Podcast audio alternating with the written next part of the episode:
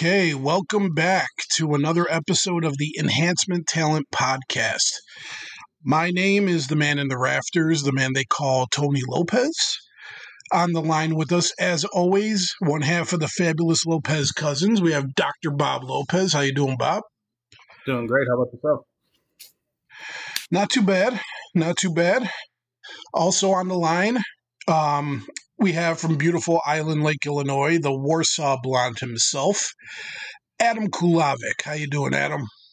Doing good. Uh, I, I think I feel uh, like an upper mid carder today. Not not a mid carder, but an upper mid carder. Oh, like, like a gatekeeper, a guy like right on the edge, huh? Yeah, you got it. well, we'll we'll get that we'll get more into more in depth into that later. Um, also on the line, uh, guest of the show, friend of the show, the mouth of the southwest suburbs, or the mouth of the south suburbs. I'm sorry. I'm sorry. Uh, Rich Tito, how you doing, Rich? Doing great, guys. Today on the Enhancement Talent Podcast, we are talking about our top 20 mid carders of all time. And of course, when I say mid carders, I mean guys who are never consistently at the top of the card, guys who never consistently were those main event guys, guys who were not like holders of the big title belts. You know,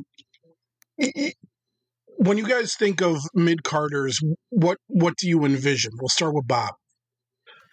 Um, for me, a mid carder is obviously in the name the middle of the card but sometimes they get a, a, few feuds here with the upper big names, but they're they're never that person that wins the main heavyweight championship belt.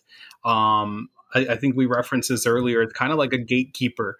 Um, you need to beat this person in order to get to the main championship belt, or someone that you know would headline a pay per view here and there, but um, no one that would do it multiple, multiple times. So to me, that was where kind of like that middle of the edge, almost at that level, but not quite there. Okay. How about you, Adam? What's your definition of a mid carder? I think Bob summed it up pretty good, but I would just add, you know, um, when I was composing this list, uh, I thought of a couple things. One of them, I remember Shawn Michaels cutting a promo in his cockiest of days. Um, right before DX formed, uh, talking about you know how there's the beginning of the card, the middle of the card, the upper middle of the card, and then the, the main event. And he was always in the main event. And uh, yeah, it takes it takes the whole roster to make a very great card.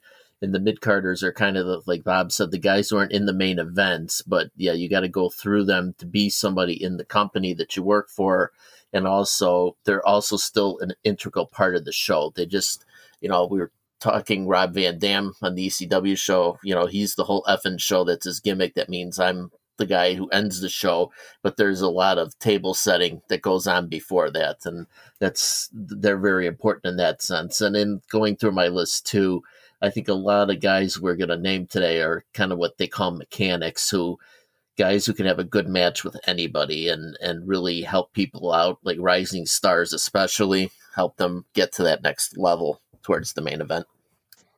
All right. How about you, Rich? What's what's your definition of a of a mid carder? I think I'll just add to what Bob and uh, Adam, what you guys said, but I'll also add as well as a, a mid Carter is more of a stepping stone type person. Um, I agree with Adam in terms of the mechanics. Most of these guys are the technical wrestlers. These are the guys that could put on the, the four or five star match, but may not be like they're not the main attraction, but these these are the stepping stone guys. You beat these guys, this is what's going to catapult you to the top. So, yeah, that's what I would say what a mid carder would be. Good, good definitions all around. Yeah, basically the mid carders are like, you know, the cogs in the wheel, you know, whereas the the main eventers are as Reggie Jackson would put himself, the straws that stir the drink. The mid carders are kind of like the ice cubes, I guess. You know, the things that keep the drink cold. Maybe Not that's a shitty yeah. but anyway, yeah. So without further ado, boys, let's get into our top 20s. Um, I'll start out uh, as we usually do. We'll do we'll kind of blaze through our our bottom tens, and then we'll take a little bit more time with our top tens. Um, and I will list my twenty through sixteen, and they are as follows. My number twenty is Dean Malenko. My number nineteen is Steven slash William Regal. My number 18, Brian Pillman. My number 17 is Abdullah the Butcher. And my number 16 is Cesaro. So, yeah, I started off with uh, Dean Malenko, the man of a thousand holds. Um, just as solid as a rock guy. You can put Dean Malenko anywhere on the card. He'll give you a solid match anywhere there. You know, I he's what kept Dean behind was two big things: his size, not a very big dude, also not the most charismatic man in the world. Um, he probably would have been much more at home if he had been a wrestler maybe 20 to 30 years prior to uh, when he was in you know in his prime but Dean I, I dare anybody to say anything bad wrestling wise about Dean Malenko. He was a consummate professional, awesome technical wrestler, gives you great match after great match. One of the guys who will keep that middle of the card sizzling as you're waiting for the main event. Um, next up, William Regal, or Steven Regal, as he was known in WCW. Another great technician um, from another school of wrestling. He was uh, more of a catch wrestler in the old English style, um, but a great. He could put on a great match. I think William Regal is one of the more uh, underrated wrestlers of his period. You know, used mainly, almost exclusively as a middle of the card guy. Um, was never really in any main events. Towards the end of his career, he was more of a backstage guy. He was the GM of Raw, whatever always always entertaining, always worth a show. And yeah, William Regal, number 19. Number 18, Flying Brian Pillman, workhorse guy, great in the ring. And then toward, you know, when he was in WCW, um, early early to mid career, he was, you know, when he was a baby face, he was the white meat baby face. Girls loved him. When he was a heel, crowd hated him, did his job to a T. And then when he got to the latter part of his career, which was unfortunately cut short by his tragic death, um, he went with the loose cannon gimmick and totally took off with that too. It, it seemed to me like anything Brian Pillman, with the exception of his personal life, of course, anything he touched when it came to wrestling turned to gold. He, you, he was just aces in that ring and one of the most entertaining guys on the card, which unfortunately was never really at the top. Anywhere he went, he was never really that guy. He was always just a middle of the card guy, but he made the most of it. Uh, 17, Abdullah the Butcher. You know, Abdullah the Butcher, uh, one of those uh, more kind of attraction guys from back in the day uh, not in the same sense as um, like an Andre the Giant, but more in the sense of him and Bruiser Brody just doing these hellacious, bloody kind of death matches here and there. If you wanted to see a bloody, just drag out brawl, and you saw Abdullah the Butcher on the card, you knew you weren't going to be disappointed. Abdullah knew his role. He knew what he he knew what people came to see him do, filled it, he was never a top line guy, but he made money. He drew money. Abdul the Butcher, number 17. And number 16, I have Cesaro. Um, of the of the current guys who are kind of like of the uh, ilk where WWE doesn't really know what the hell to do with them at the moment. Cesaro's at the top of that list. That guy is such a physical freak. He can do anything he wants in the ring. And if given the chance, he's proved it, the crowd will get behind him. Um, they just need to let him be him. But for whatever reason, Vince McMahon just refuses to give him the ball. And he's just, you know, for whatever reason, he's just stood either in the middle of the card or into tag teams or what. He's just never made it to that next level. And I think that's a shame. So that's why I put Cesaro at number 16. I think that's a great way to start you, off. That, that's a great way to start it off. I really like it. Um, I like your your bottom five, and um, my bottom five are as follows. With maybe I think actually one name that might sound familiar. Um, but number 20, I start off with uh, one of Tony's biggest uh, favorite wrestlers, and that's uh, Yoshihiro Tajiri. And number 20. Nice. Um, 19, I go uh, No Gimmicks Needed, Chris Candido.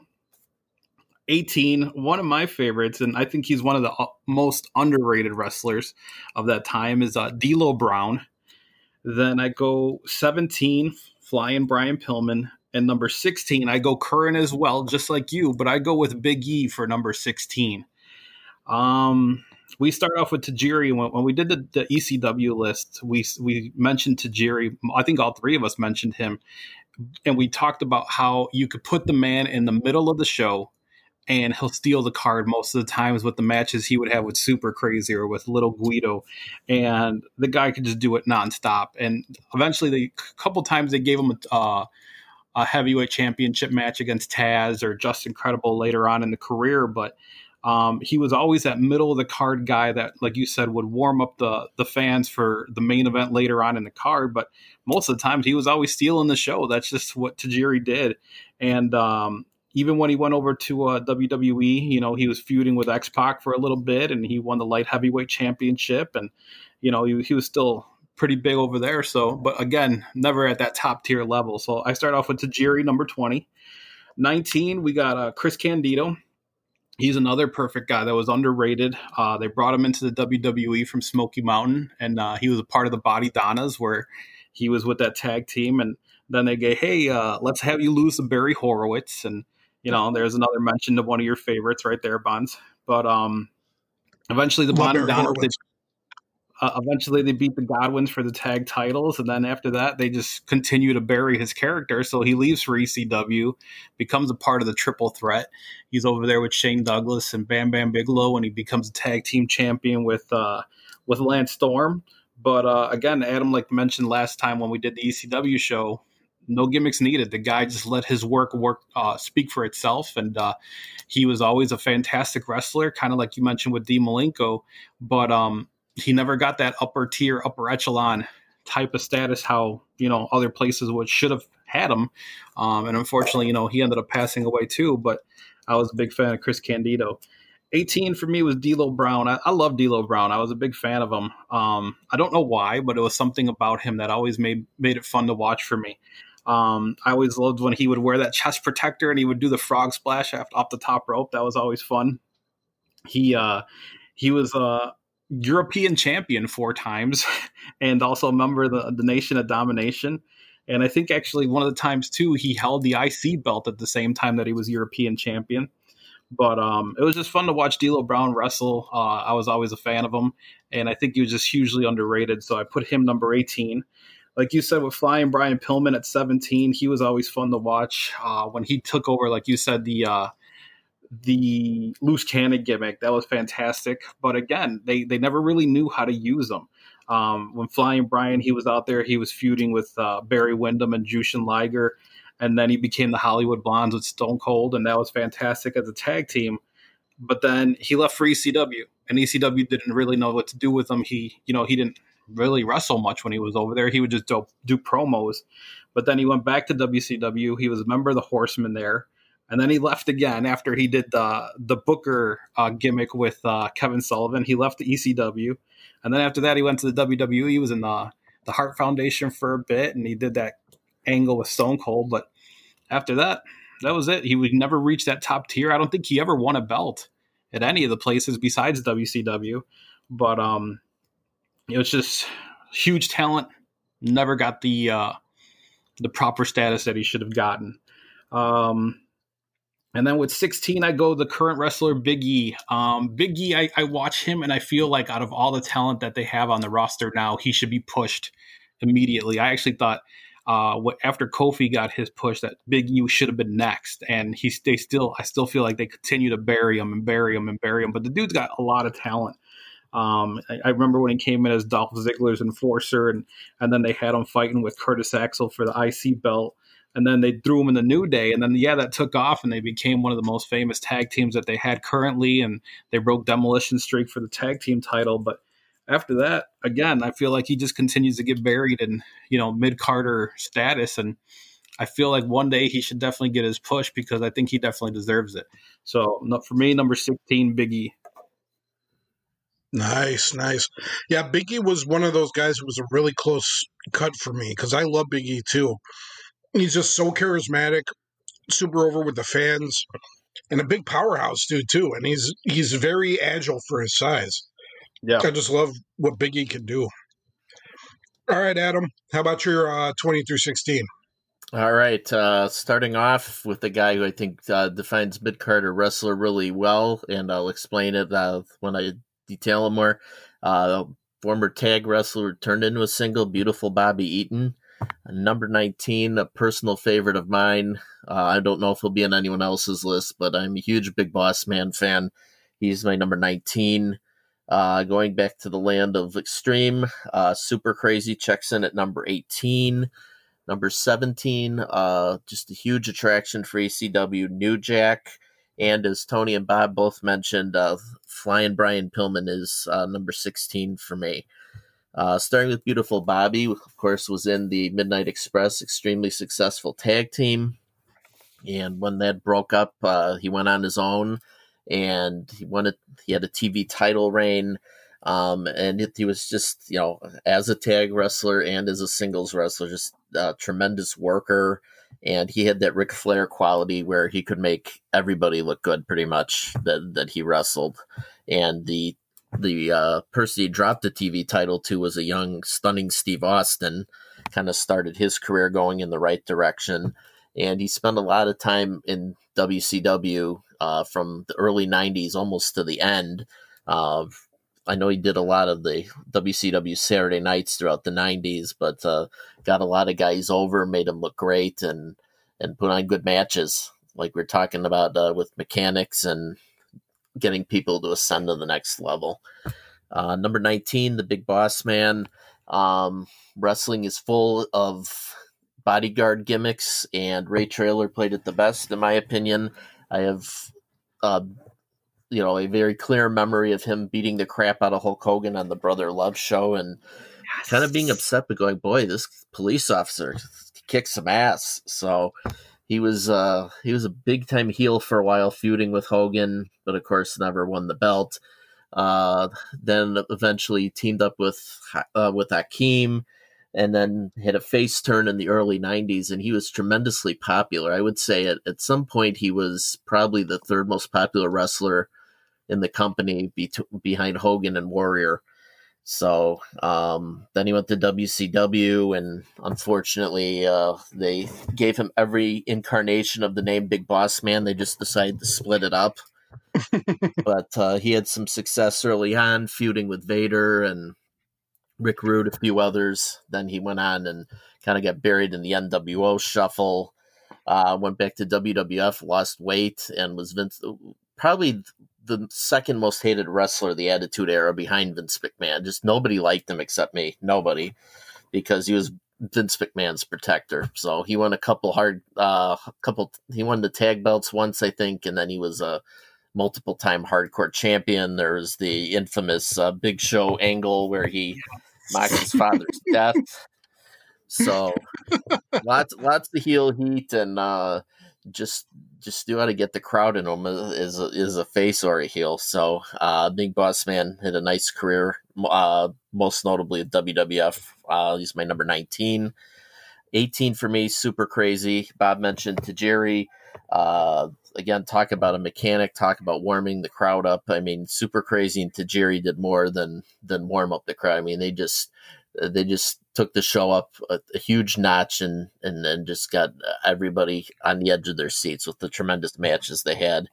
Uh, super crazy had a TV title run and uh, went to the WWE after ECW folded for a time and and uh, wrestled there for a while too. Uh, always put on great matches. Number 17, New Jack. Just, you know, we talked about him extensively on our ECW show.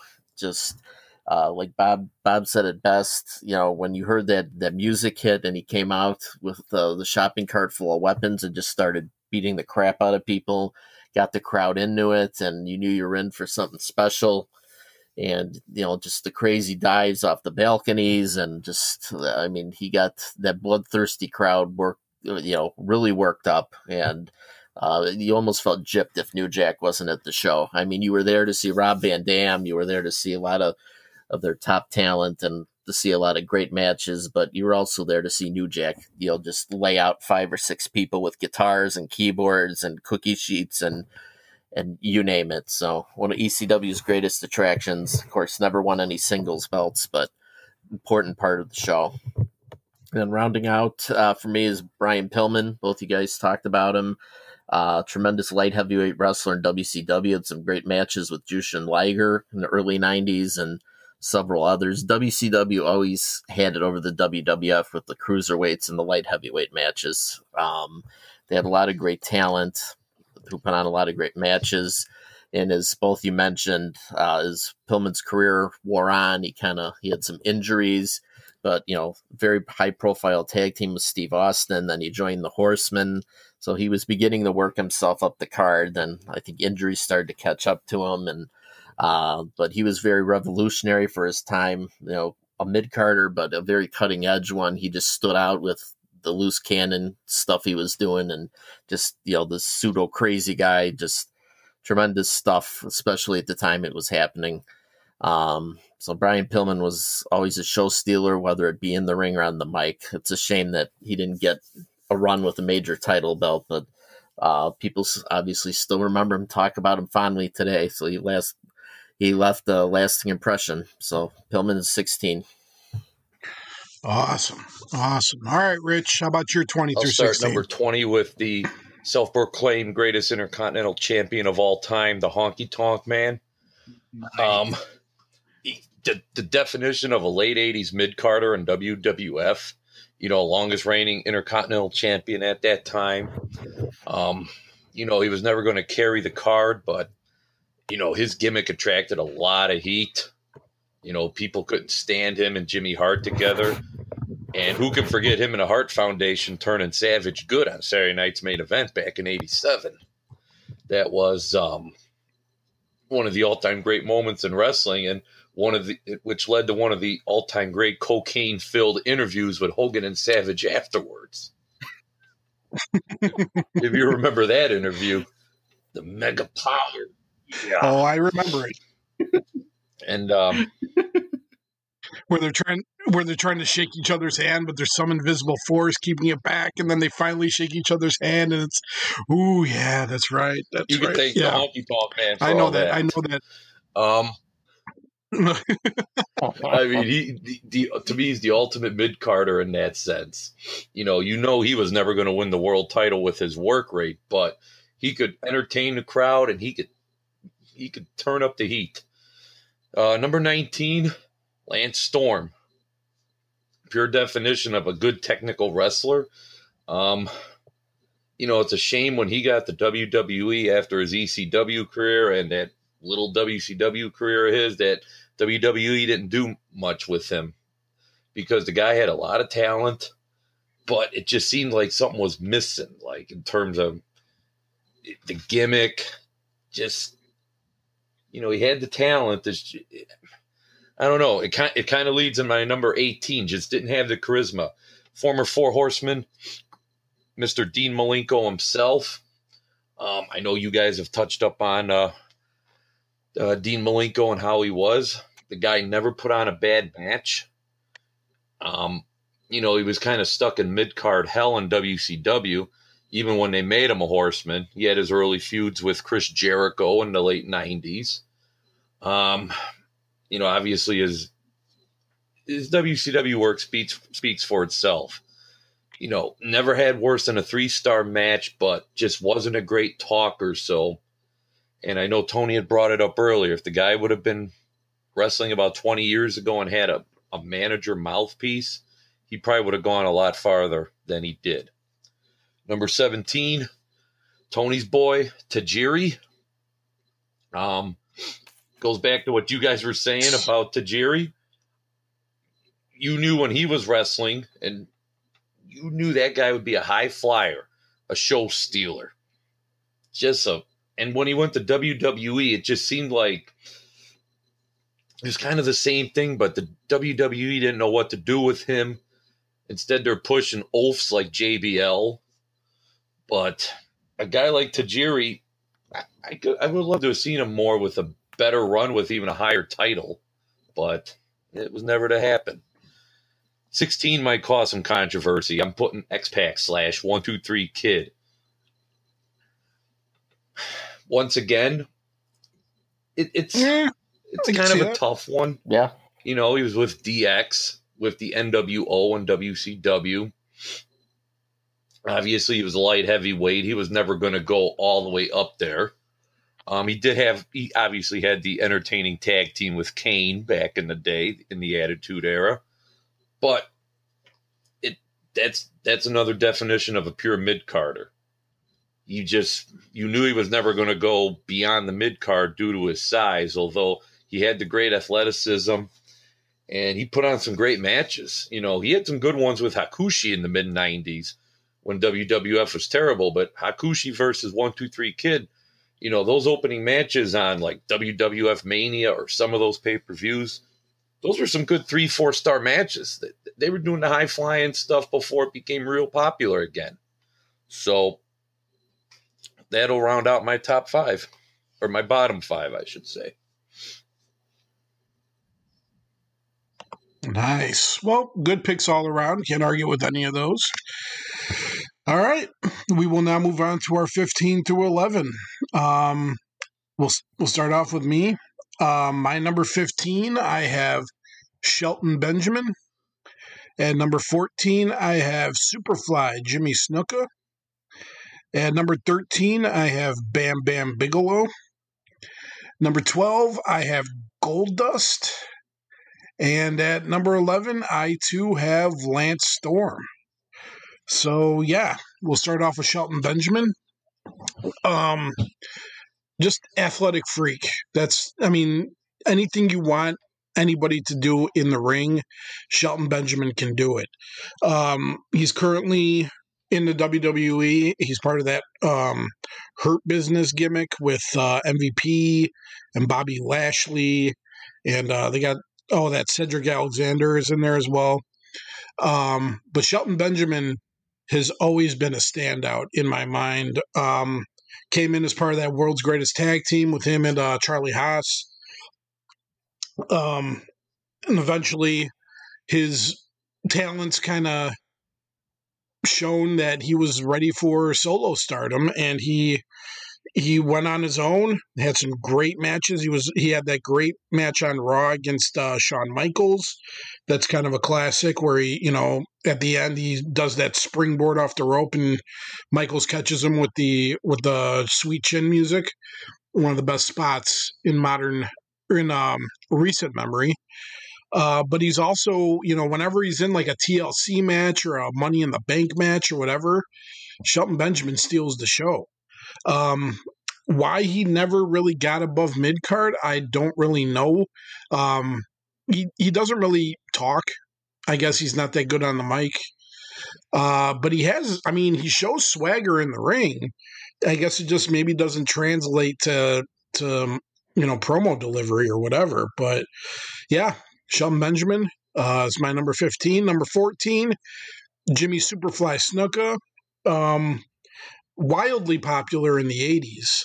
Um, there was a point there where he was probably the second most over baby face in the company outside of Hulk Hogan, but he never challenged for that belt. He was um, always in the he was always in the the mid card. He had that famous feud over the IC belt with Don Muraco um yeah for for a guy being as over as he was for him never to really get to that main spot on the roster or even you know even in in the upper echelons of the card really say for you know you, WrestleMania 1 where he was in the main event in a tag you know, he he featured in the main event. He wasn't actually part of the match, but he was in the corner of uh, Hogan and Mr. T. But you know, he was just never that main event guy. And you know, say what you will about his personal life, everything that's been uncovered, you know, in in you know, in recent history, but when he was wrestling, he was over as hell. And he he was one of my favorite wrestlers as a kid. I just never really knew why he didn't crack that ceiling and um, got into the main event picture like others did. But hey, what are you going to do? Number 13, Bam Bam Bigelow. Um, Bigelow, as we know, he headlined one WrestleMania uh, with with Lawrence Taylor.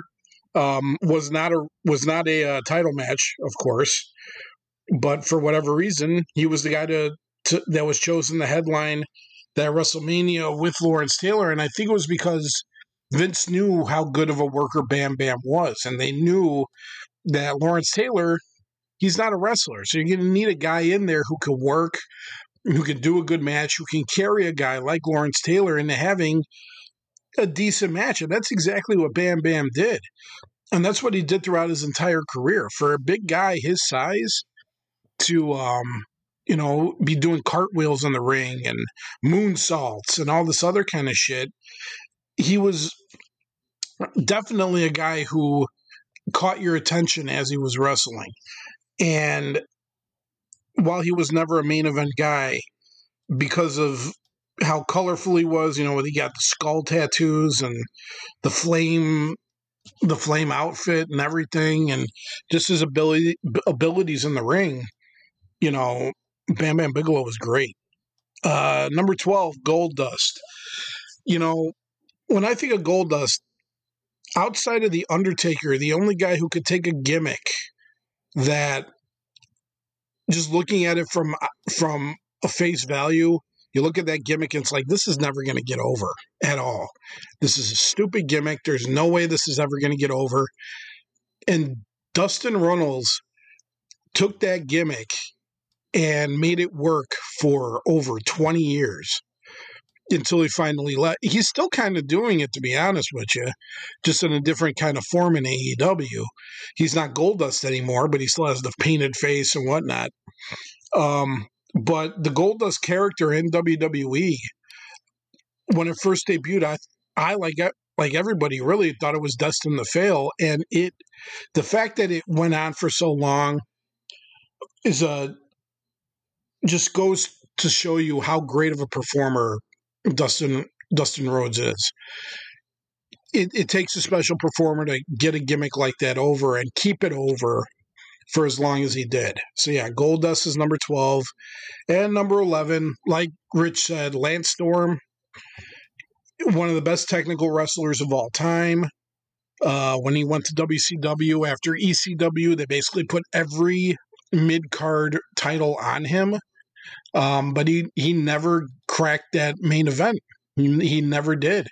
Uh, and it got worse when he went to the WWE because all Vince saw in him was uh yeah, he could work. He's a great he's a great hand. I can depend on him for a match, but he's boring. So I'm going to make that his gimmick. He's the boring guy.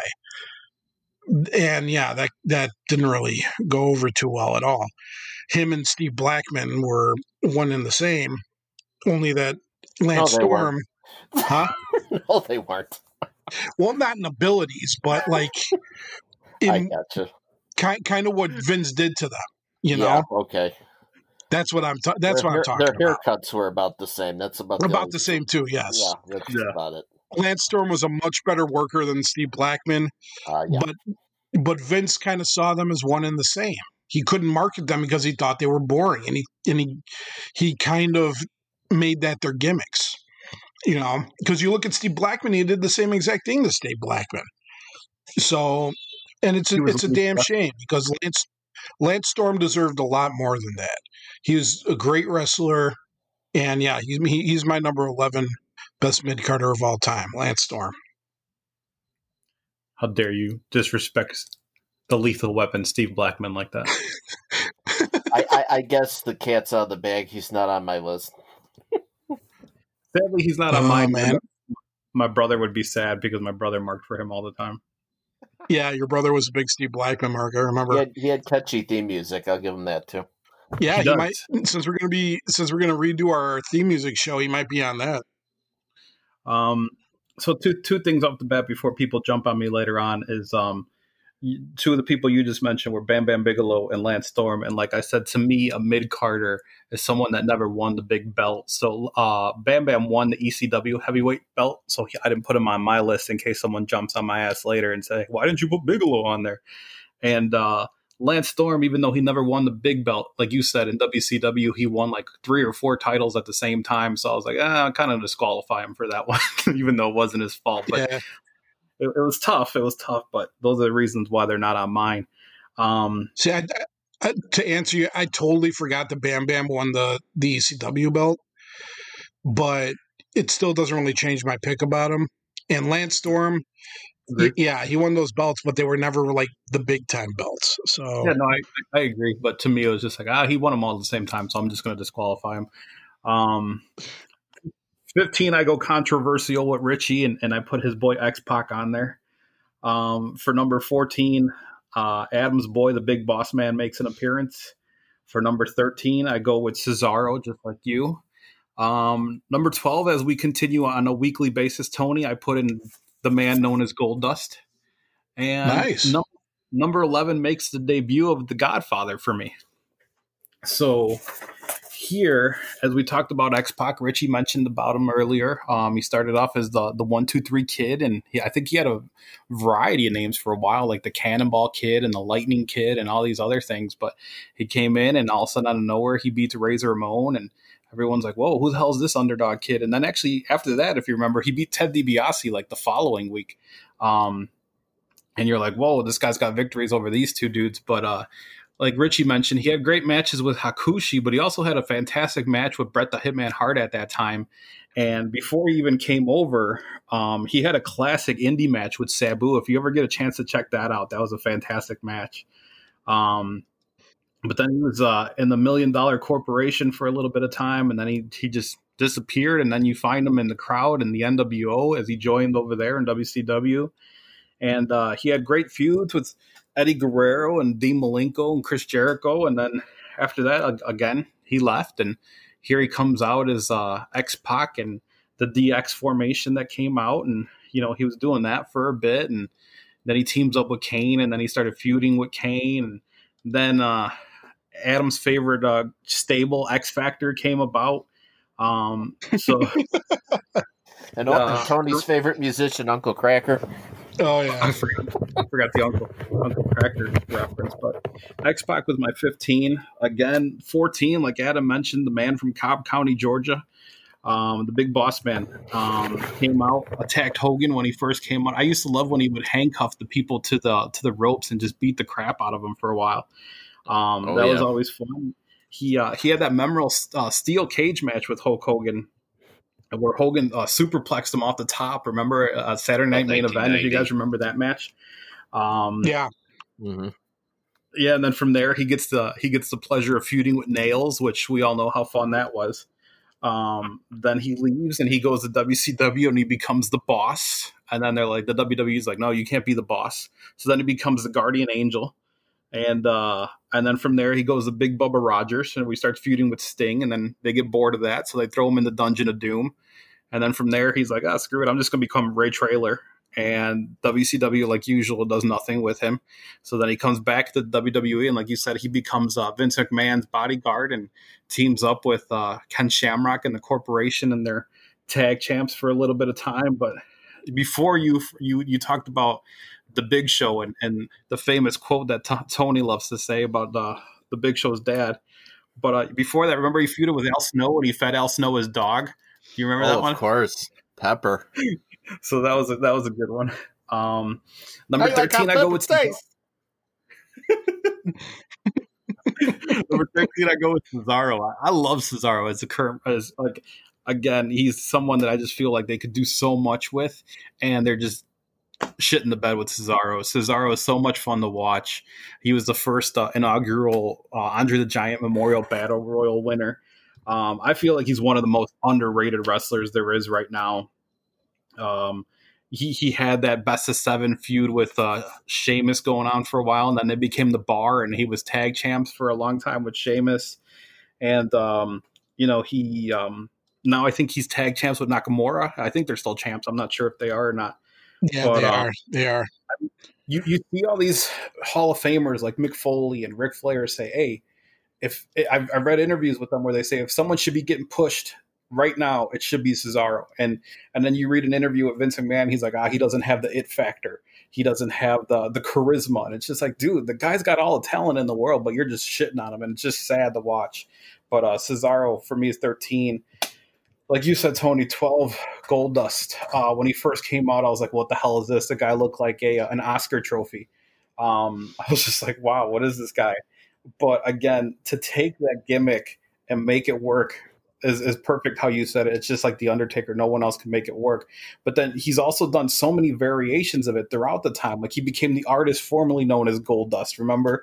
And then uh, he kind of went into like that Marilyn Manson type style with stuff. And then from there, all of a sudden he becomes dyslexic, or was it? Uh, no, what was it that he had? Um, Tourette's. Tourette's. Tourette's. Tourette's. Yeah. Yep.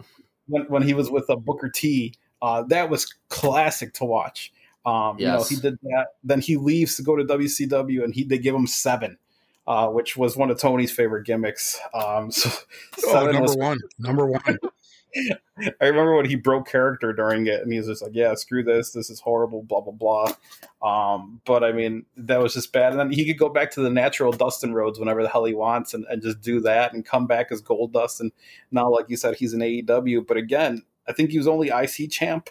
Um, you know, he's multiple tag champs. I know that, but I, I, know he won it with his brother Cody. I know he won it with Booker T. But just the uh, just always a mid carder for life for me for for Dustin Runnels, a Goldust Seven, whatever the hell he wants to be called. I remember the backlot brawl with. Uh, the Hollywood backlot brawl with uh, Piper, where Piper stripped him yes. down to his thong underwear. That was classic. and then uh, what was the other one? The uh, the blacktop bully. Remember they fought in the 95. back of a like a semi truck. You guys remember that? That was horrible. Oh. Mm-hmm.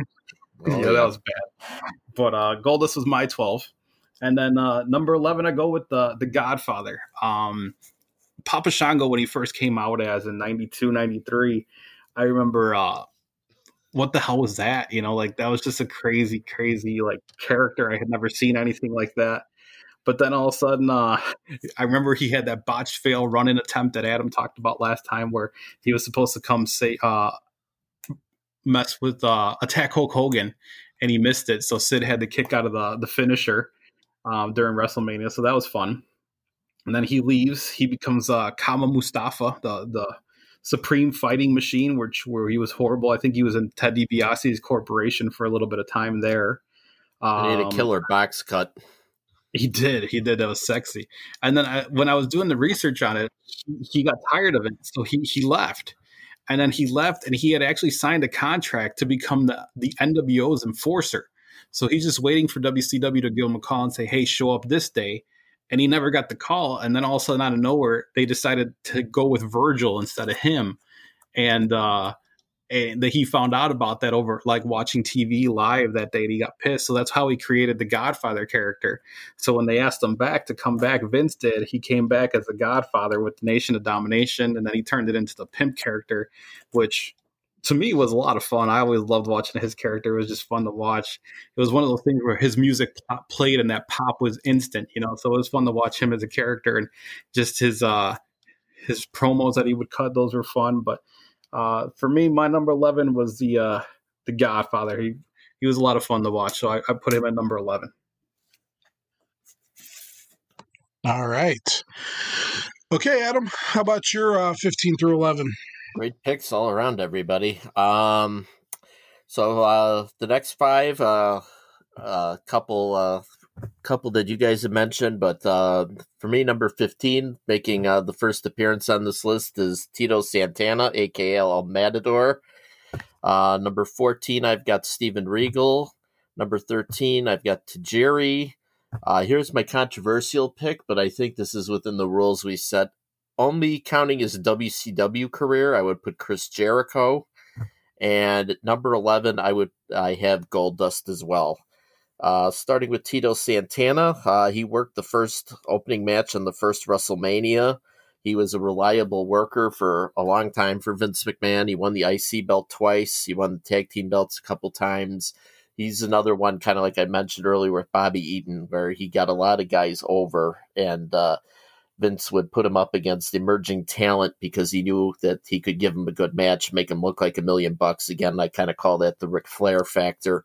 Uh, when I was a kid, I used to get so irritated at how Tito would always kick somebody's ass and the referee would take a nap during the match and he would get screwed in some way, shape, or form. And uh, I thought there's some conspiracy against him. I'm like, come on.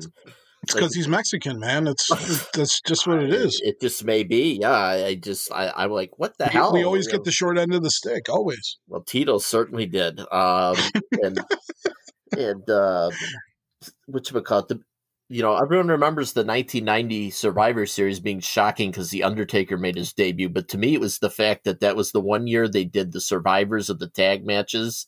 The heels fought the bad guys in one final match. And the fact that Tito made it to that final right. match, I was like, you warrior.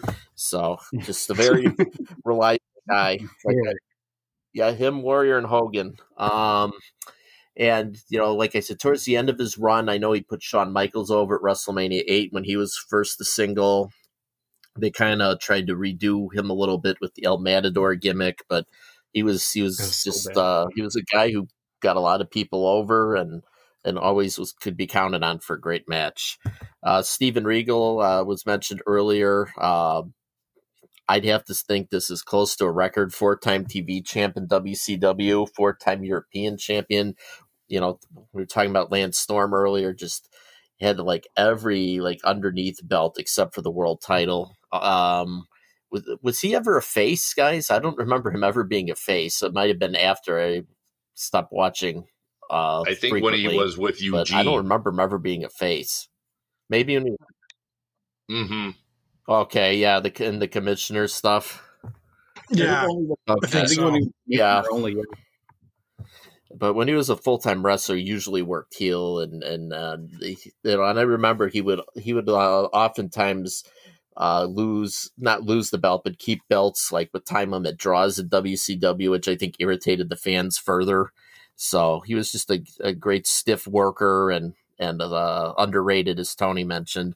Uh, Tajiri, we touched on a couple times. So, uh, again, just uh, part of some of ECW's greatest matches. Uh, you super crazy and and uh, little Guido and and others. Um, he did have a good run at the WWE as well. Um, kind of lost a little bit, but he did win a couple titles, and and you know he was real over with the fans too. Just uh, very underrated talent, and he just celebrated his 50th birthday, so happy belated Tajiri.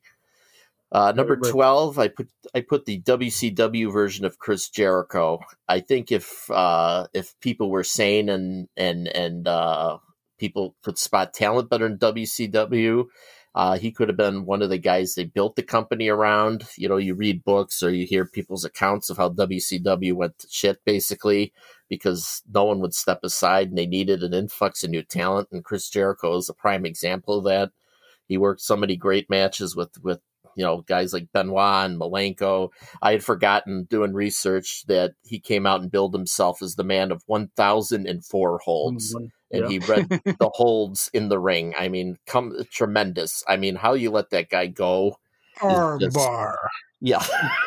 it's, it's just baffling and and the program he did with Goldberg uh, you know just what, what, you know great in the ring of course but I mean just as great a talker and and the WWE took him and and and just made him into a Hall of Famer so uh shame on WCW for how they handled Chris Jericho and uh, rounding out at number 11 is Goldust. Uh, you guys summed them up really good.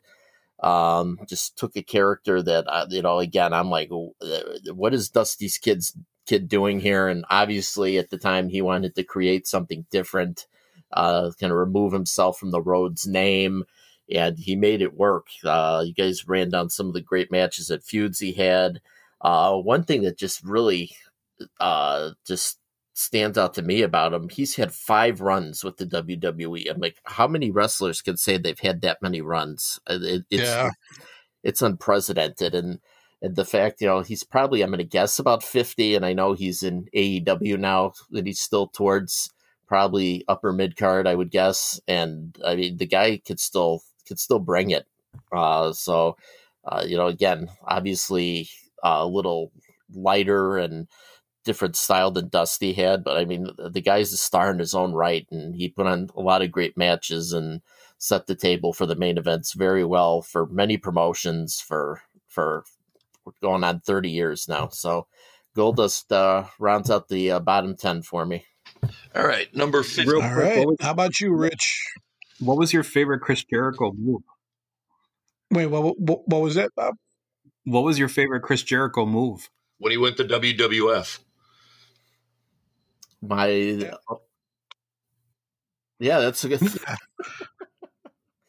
uh, didn't he? Didn't he have the the, the moss covered three handled credenza? Wasn't that wasn't that one of his moves, Buns? What was that? Didn't he have the arm bar. the, the moss covered three handled credenza was one of his moves? Yeah, it was. That was one of his moves. Yeah, That was one of my favorites right there. yeah. He he was like arm bar, arm drag, and then he cut away to come. He comes back as like the three. what's it? The Oh, he was the moss covered family cred. Yeah, it's that that whole thing was was just a touch of genius, and of course, like Adam said, WCW didn't know what the fuck to do with it as always. So yeah, I could totally see WCW's iteration of Chris Jericho being on this list. Totally. All right, All right, Rich. number how about your we uh, got, uh, your fifteen Boss to Man. eleven? I'm not going to repeat what you said, but one example of him being popular was the infamous match with the Mountie with SummerSlam 91 where they sent him to jail. I don't know if you remember that match. Also, also classic guy on WrestleFest the Yeah, arcade. loser I game. goes remember. to jail. used him frequently. So I will give him a shout out. um, well, there's not much more I can add about the big boss man. You guys have brought up most of it, anyways. Um, pretty much, you know, when he went to WCW, they did everything but give him the big boss man name. And he did have some nice matches with Vader in the uh, early 94 part before his career just went down, down, down, down in WCW. And yeah, he had a nice revitalization in WWF, uh, being McMahon's enforcer. But yeah, he never was able to win the world title. And for a big man, he was awfully mobile. And going back to what, what you guys said about Bam Bam Bigelow off the record, he's not Yes. on my list either for the same reason. He technically won the ECW title and had a main event run there. So, number 14, Flying Brian Pillman. You know, same thing. You know, great opening match guy. You know, up to the mid card. He had that great match with Thunder Jushin Thunder Liger. That was uh, the first Super Brawl back in '92 up in Milwaukee. Uh, you know, he had a lot of underrated bouts as well, and you know, as a member of the Four Horsemen, you talk about the the matches with Kevin Sullivan and the I Respect You Booker Man, but you know, unfortunately, due to his you know personal life choices, it was just more and more difficult for him to extend beyond that mid card. I think had you know he survived WWF and he would have lived longer, I think at the very least they would have had him have an intercontinental run, and he was on the verge of a super feud with Steve Austin. And I'm always curious to see where that would have led to, but unfortunately, we'll never know. Number 13, the one of the ultimate mid carders, and that's Dustin Rhodes, aka Goldust. You guys talked about Goldust mostly, so I'll talk about the Dustin Rhodes part. You know, in the early to mid 90s, he was part of the crappy ass dudes with attitudes, if you remember that wonderful stable. Um, he was also a tag champion in WCW. He won it with uh, Barry Windham. Um, and and at one of the Clash of Champions, he brought out his mystery partner, Yeah, which right. happened to be Ricky Steamboat. And you know, he was a U.S. champion. He never won a TV title, but he was a U.S. champion for a while. He had some good matches with Rick Rude. Um, you know, he had a couple of good matches with Vader on Clash of Champions uh, around 90, 93, 94, because I used to love Clash of Champions. Then his career started nosediving, you know, and he had that infamous uncensored match with Black Bully or Blacktop Bully, and they both got canned for blading, uh, even though it was an uncensored match somewhere in the back roads of Tupelo. I think they filmed Deliverance there. And, um, you know, obviously you guys talked about Goldust and how he was in WWF and able to maintain that character and currently in AEW, so I won't elaborate on it. Um, number 12, Lord Steven Regal. Once again, hard hitter. You know, he had some great matches with Finlay in WWF. Those were some hard hitting, real life English, Irish style matches. Um, Yeah, Finlay and broke his nose in the WCW, had match. I some great that. matches with Ricky Steamboat over the TV title. Uh, it was about late 93, I want to say, around Starcade 93, they had a time limit draw. And, you know, he had the Blue Bloods with Bobby Eaton, you know, something you thought you would have never seen uh, with Bobby Eaton's character as a redneck in the Midnight Express. But, um, you know, Steven Regal, you know, prime example of a great mid carder. And I honestly think if Hogan doesn't come to WCW in 94, I wonder what they could have done with Steven Regal at that time because he was building momentum. I could have seen him as at least a U.S. champ. If not, you know, why not give him a shot at Flair's title? But once again, it's a big what if. We'll never know. And number 11 is my last name, Tito Santana you know, unfortunately, later on in his career, became uh, the jobber to the stars, like WrestleMania 8 with Shawn Michaels. But they were, and guys like him and the Repo Man were always going to be turning these.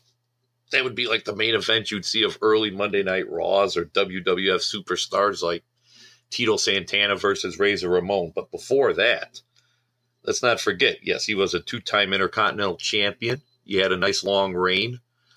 Uh, he had some great matches with Randy Savage before Savage won the belt. Savage took the belt from him in Boston Garden back in early 86. Um, he had the tag titles with, you know, Rick Martel with Strike Force. Uh, and he never had a bad match. Let's honestly, e- even for the opening card of any type of house show, you could guarantee a three star match at least with Santana odd thing about him was then he never played a heel. Did, he ever play a bad guy in his career? Do any of you know? I don't think he ever did. Yeah, one of the few guys that was a face Not his that I whole life. No, I don't think he ever did. Just didn't have that something extra that McMahon needed, I guess. So, number 11, I'm going with my namesake, El Matador Tito Santana. Promotional consideration paid for by the following. All right, boys. Well, we are in our top 10 now officially. Um, I'll start it off with my number 10, and that is, well, here comes the money. It's Shane McMahon. He is my number 10 mid carder of all time. Now, I don't know if, if this is controversial and all. You know, Shane McMahon, a lot of people still won't consider him really a wrestler. He's the boss's son. He was, you know, a, more of a an oddity well not part of the oddities but it, an oddity in and of itself where you know he'll he's a guy who you know is not a wrestler yet he can give you a hell of a match man. I i just saw um the uh the the broken skull session interview that stone cold did with uh kurt angle and they went really into depth with um with Kurt Angle with the sh- the match he had with Shane at uh, King of the Ring, and the way that they broke that match down, it just shows you that Shane, even though yeah he's not a wrestler per se, but he knew how to bump, he knew how to work, and he he made you believe that he can hang in there with a guy like Kurt Angle for crying out loud. Kurt Angle, gold gold gold medal Olympian, all around one of the best wrestlers in the history of the business. And he's out there giving like a four or five star match with Kurt Angle. That's incredible. And that's what Shane McMahon can give you. Nowadays, he's, of course, a part time guy. He's in his 50s. He'll come out every WrestleMania and like fall off a 40 foot whatever. But, you know, to kind of, you know, give him short shrift and just saying, well, he was just Vince's son. That's why he got where he was.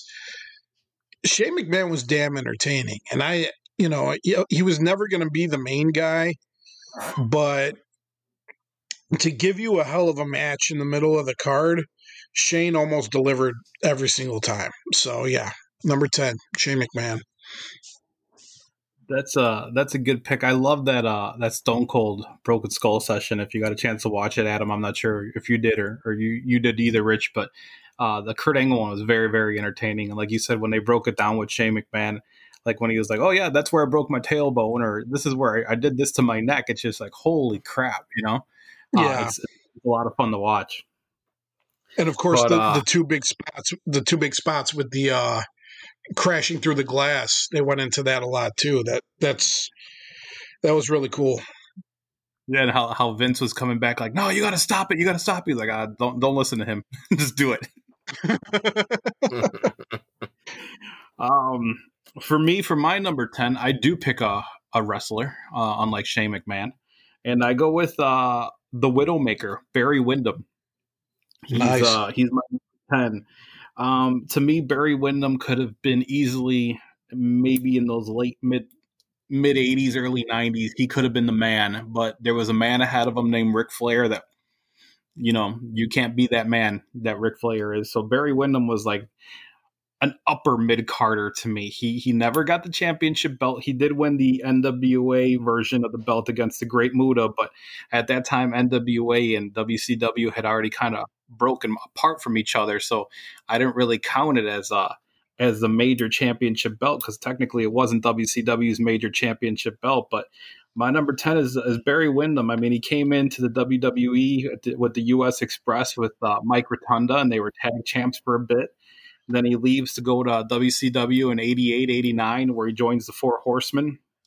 He became the the U.S. heavyweight champ for about nine months over there, and then all of a sudden he leaves and he goes to WWE and becomes the Widowmaker. And um, early 90s, maybe late 89, he goes over there and he, he does a few matches here and there and realizes the gimmick sucks, just like everything WWE was doing at that time. So then he comes back to WCW and joins the Four Horsemen again with Arn Anderson, and they have the classic feud with Doom.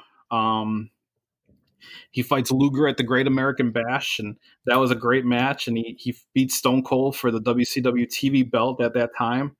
Um, and then around '96, he comes back to the WWE as a stalker. I, do, yes. I don't know if you guys remember that lovely gimmick that he had. Unfortunately, of, so that was fun. And then from the stalker, they decided, hey, let's let's put you with uh, JBL, and you guys could become the new Blackjacks tag team. Um, so then he left for greener pastures from there, and he went back to WCW, where he became a member of the West Texas Rednecks. Um, and they had wonderful feuds with the No Limit Soldiers, so that was definitely a good time. But to me, like shit like that makes Barry Windham a mid carder, upper card for a little bit of time in the early or in the early 90s, late 80s, but for the rest of his career after that, mid carder for life for me for Barry Windham. So he's my number 10. And how can you rap forget the West Texas Rednecks number one hit single, I Hate Rap? I, I have that CD. You, you have the single, right? I own the CD, actually. Oh, do you? For real? W, WCW had a uh, uh, a CD where they it was WCW the music, and yes. they had all, all the, their versions of their theme songs on there, and the West that that song is on there. I, I hate that release.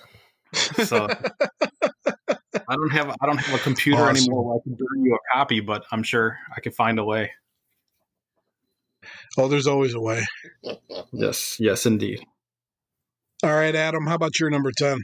I'm going to say, uh, yeah, Barry Windham was a great choice there, and uh, I I kind of ping ponged putting him on this list, but because he did win, uh, as Tony uh, refers to it, the big gold belt, I consider that a, a heavyweight title. So He wasn't on my The- list, but it's that's a great name.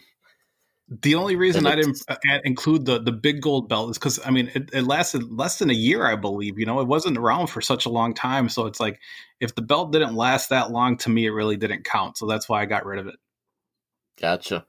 Yeah, so that's the only reason he's kind of like the same thing. Um, yeah, I, I agree with everyone with Bam Bam Bigelow. That's why he's not on my list either, because he won the ECW title. Uh, my number 10 is somebody, speaking of uh, upper mid card, he was his upper mid card, the WWF, as you could get in the in the uh, mid 90s, and that would be Razor Ramon. Uh, he won the IC title four different times and uh, you know probably he's most known for his matches, ladder matches with Shawn Michaels. I think they were both for the Intercontinental title, if I'm not mistaken. Uh, so he was he was always towards the you know that upper almost to that main event. He's like as close as a main eventer as you could get, but they never for some reason. Um, you know, as I move up my list again, I when we make these lists, I come to the realization that Vince McMahon just didn't like guys who weren't humongous. That's that's just basically what it is. I mean, uh, of course, Scott Hall became a huge main eventer with the NWO and WCW after his run as Razor Ramon, and uh, but you know Kevin Nash got to wear the belt in WWF because he had the look that Vince was going for. But I mean, Scott Hall could wrestle circles around Kevin Nash, and you know, I, to this day, I don't think anyone could take the stunner better than Scott Hall. I, uh, he was just he just saw that the, my uh, my favorite. But yeah, uh, as Razor Ramon, uh, just a lot of great runs, a lot of great matches with with different opponents, and uh, he was right up there in popularity at that time too. Was, uh, up there with Bret Hart and when Michaels was a face and Diesel. Uh, so I, I would have loved to have seen him get a title run in WWF, but wasn't meant to be. So uh, Razor Ramon starts out my top ten. Right. Um, Nice. My number All right, 10 Rich, is number also 10. a upper mid carder WWF guy known as the British Bulldog Davy Boy Smith. I mean, we'll start with his classic Summer. Now, he did main event SummerSlam 92, but, you know, unfortunately, you know, due to whatever, he was really never to get beyond the upper mid card. Yes, he was an intercontinental champion, he was a European champion, and he was also the tag champion. Now he went to WCW for, you know, a song and a dance, and he uh, made and he teamed up with Sting against the Masters of the Power Bomb, and he was part of the infamous Equalizer Shockmaster moment on Flair for the Gold. but, but I don't know when it came to the British Bulldog, and I'm not talking about when he was with uh, the British Bulldogs tag team. I, don't, I just feel like WWF kind of dropped the ball with him. I think he could have had a run with the world title, you know, around the time when Shawn Michaels had it. I mean, he, I, it's just one of those things that with the Kliq dominating. I always felt British Bulldog could put on some underrated classic matches. He had some good matches with Shawn Michaels. You know, he had a second round of matches with uh, Bret Hart, and you know he Yeah. you know, he wasn't much of a talker, but he had Jim Cornette to back him up. But I don't know, it's just something held him back. And I just feel like British Bulldog could have been the world champion in WWE around the late 90s, right before the Austin period took off. And I think he would have been what I think he would have been a halfway decent champion. Um, number nine, another definition of an 80s mid carder, and that is the hammer. Greg the Hammer Valentine you know, the definition of a pure mid carder, you know, multiple time intercontinental champion in the 80s, had had some great matches with Tito Santana over the belt. Um, World Tag Team Champion too with Brutus the Barber Beefcake, aka the Dream Team. But then, like toward the later part of his career, he would have matches like with, uh, was it, Ronnie Garvin at the end of Ronnie Garvin's career, Dino Bravo, and hell, I think he even put over the Undertaker a couple of times. But toward the end of his career, and I think he went to WCW too and had a, a little mini run in the early 90s. I remember seeing him on WCW Saturday night. But uh, the Hammer, definition of a pure mid 80s, mid carder WWF guy. So that'll be my number nine, Greg Valentine. Well, I'll go into my number nine. Uh, my number nine is Double A, the Enforcer, Arn Anderson. yeah, you know, we've mentioned Arn Anderson on the show before. Um, he was pillar of the Four Horsemen.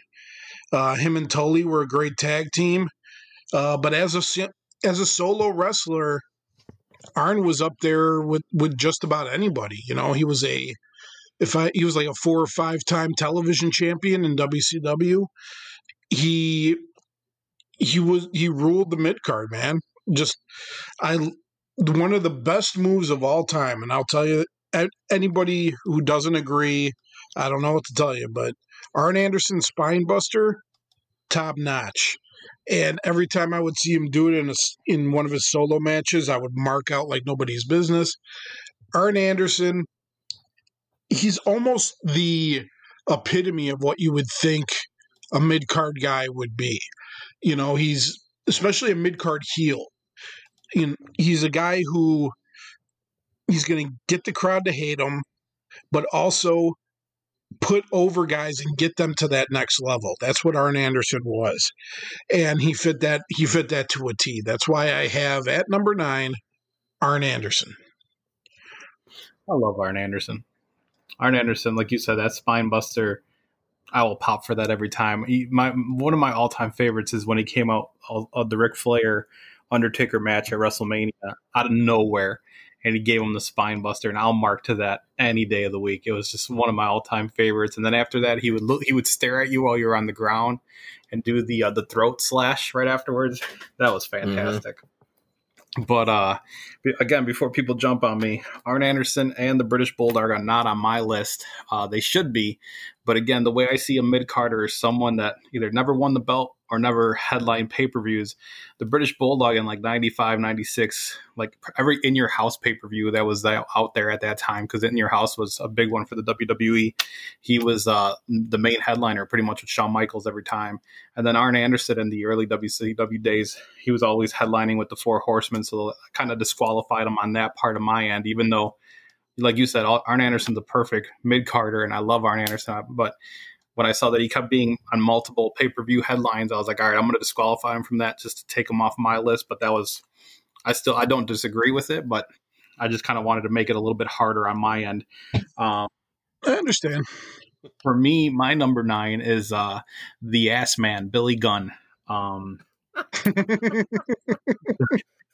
was, uh, or the one Billy Gunn, if, if you if you refer to be, uh, you know, gender neutral on that one. But um, 1993 came in with the Smoking Guns, and they won the belts in a, in a hell of a tag team match against Bob Holly and X Pac. Um, so they beat them, and they they also won the titles against the Godwins. But then when they split them up, he became Rockabilly, if you remember that, where he was uh, managed by the Honky Tonk Man.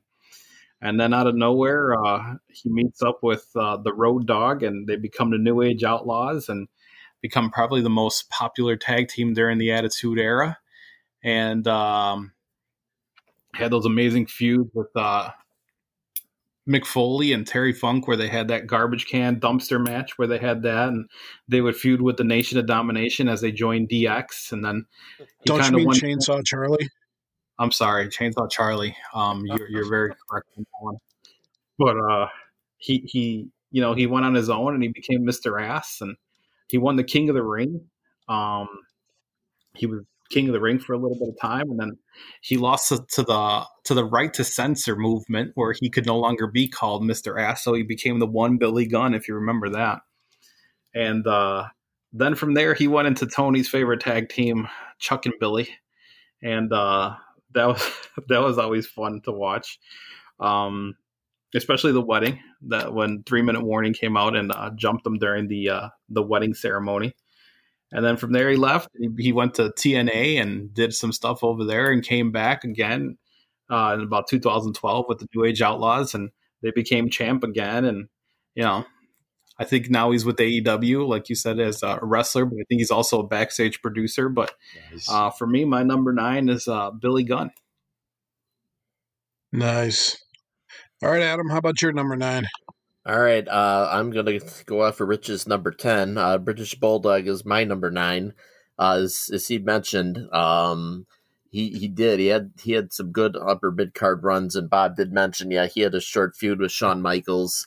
Uh, the guy was always just a, a really good worker um, in, in WWF. You know, it's just all those all those Stampede guys were just amongst my favorite to watch, and it was great that that Vince had that relationship. I mean, he kind of took every great wrestler Stu Hart had and brought him to WWF, but a wider audience got to see these guys' talents and um, he was very underutilized uh, as the in the Hart Foundation too. You had such two big personalities in in Bret and Owen, and Neidhart was always loud. You know, Bulldog was pretty soft spoken, but you know he had a lot of great moves. One of my all time favorite moves is when he would do the vertical suplex and he would hold the guy in the air for what seemed like half an hour Forever. before he dropped him. I remember he did that to Vader at the infamous uh, Survivor Series '97 uh, pay per view but uh, I always thought it was a shame that you know when the screw job went down, I, I, British Bulldog I think should have stuck around um, and not followed Bret to WCW. I think he would have been a bigger star, and they could have kind of kept the remnants of the Hart Foundation, maybe added to it or something. Um, he just always had his greatest success in in WWF uh, and put on great matches. And uh, as Rich mentioned too, he he kind of had a small run in WCW. Uh, I think he had a title match with Vader, which he lost. But but uh, again, uh, he could fight big men. He could fight guys his size. Uh, he's just powerful, and, and he worked at a good pace. Uh, he was one of my uh, one of my all time underrated talents to me is Davey Boy Smith, and he checks in for me at number nine. Even that is Shelton Benjamin. I know you guys had him on your lists, but I'll elaborate on one thing with Shelton Benjamin. One thing that could have, I'm surprised it didn't catapult him higher is when he had his feud with Evolution. He did have a victory over Triple H, if you remember that. But he had, and he, you know, he was feuding with Flair, and he might have had a, a victory over Orton as well. Yeah. But I think it's going back to what you said. He was never much of a talker. You know, he had the swagger in the ring. His skill set was unmatched. But I think what I think what was unable to take him to that next level was he just didn't have the charisma. Almost kind of like a Dean Malenko type character, except he was more, you know, athletically trained in the NCAA. But I think if Shelton Benjamin would have had a mouthpiece like a Paul Heyman type, or you know, if he was a better talker on his own, I think we would have been talking about a world champion uh, you know, in the 2005 2006 era. I think we would have had a world champion right there. So I'm not going to elaborate much on Shelton Benjamin because you guys pretty much hit the points I would have. But for me, Shelton Benjamin is my number eight. Yeah, yeah, he was on my list, so totally agree. All right, uh, my number eight, I'm to go. He's been mentioned before as well. Tito Santana. He's, you know, always a middle of the card guy, like we like like was said, and he had great runs with the IC belt. The IC belt, you know, is always going to be that that workman's belt, the mid card belt, uh, the belt that you put on the guy who is going to work his ass off for you night after night. You know, and Tito Santana had was it like two really good runs with the IC belt, and he had great feuds with guys like you know Rick Martel. You know, I I I love that that feud he had with Rick Martel after um Strike Force broke up. He, Tito Santana, he while he, while he was never a great talker, not really very that very charismatic. He was some he was somebody that the people could get behind. Just a total total baby face. Was always a baby face throughout his entire career. Fans loved him. You wanted to root for him. But he was just one of those guys who just was never going to get over that that curb. He was just never going to get into that next level, and that's okay. He had a great solid career outside of that. And yeah, he's one of the top mid card guys of all time. Tito Santana, my number eight. That's a good one right there. I, I, I always like Tito Santana. He was a lot of fun. But uh, for my number eight, I go I go with Richie and, and I take Shelton Benjamin. Um, always a huge fan of Shelton Benjamin, like you said, like Richie said. Um, you know, the guy's work ethic was unmatched. His skills were unmatched. I love that that match that you said earlier with Shawn Michaels, where he caught him in midair with the super kick. But um, like Richie mentioned, he actually did beat Triple H, but he beat Triple H three times in a row. Actually, he beat him. He pinned him once, and then the following time, he the next match they had, he beat him by disqualification, and then the following match after that, he beat him by countout. So he, he did beat uh, Triple H three times in a row, which not many people can say. Um, he did feud with Evolution, like you mentioned, but then after that, he feuded with Jericho for the IC belt, which was a lot of fun to watch because those two talents together in, in a ring is just amazing. So when he beat Jericho, he was the IC champ for about 244 days, which was fun. But I liked his time with the world's greatest tag team with Charlie Haas, those two together, along with uh, Kurt Angle. Those those were a lot of fun to watch. Um, and uh, like I said, just what they they they should have done a lot more with him. Like Richie mentioned, they, he easily could have been the champ. Sure, the guy couldn't talk, but there's so many people that are champs that can't talk for shit, and they give him a mouthpiece. And unfortunately, they didn't give him one, but he should have had it. Um, the guy had all the talent in the world to get over. People liked him. He was so much fun to watch. Um, and then they finally bring him back, and they go, "Okay, here now you're going to go tag up with uh, Chad Gable," which was uh, so much fun to watch. And now he's in the hurt business, like you said, with uh, MVP and Bobby Lashley and some other people. But um, I read for a little bit of time that they wanted to rename it the Nation of Domination again, but they That'd decided to go with the hurt business. So unfortunately, Shelton yeah, Benjamin that wouldn't, gets that, that wouldn't have been a good idea. Yeah, Shelton Benjamin gets the the lack of the stick there, but um, he's my number eight. Great. All right, Adam. How about your number eight? All right, uh, this my number eight is uh, he's been mentioned by all of you, I think, and uh, Bob's description of Shelton Benjamin would apply to this guy too. I think the only difference is this guy's Canadian. Um, it's Lance Storm.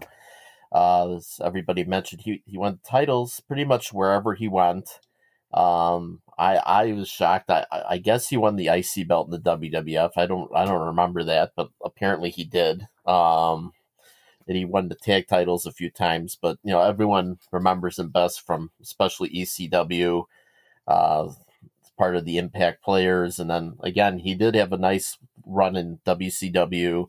And you know that you know when uh, with WCW went under and, and Vince McMahon purchased it, that that was one of the guys I was most excited about them getting because I knew you know from his work in both promotions. He could put on a great match, and he was just a great technical wrestler. I was looking forward to watching him work with some of the guys in WWE. And, and again, it's just the whole like like Bob just said about Shelton Benjamin. Just you know, wasn't the best talker, so for the, that just sinks guys uh, for some reason, and it's it's really a shame because.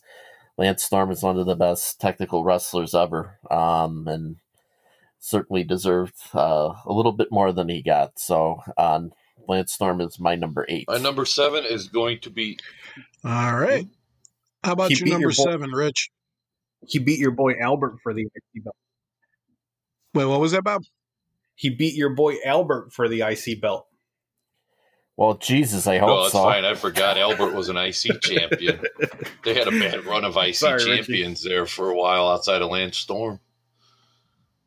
Jesus. Oh.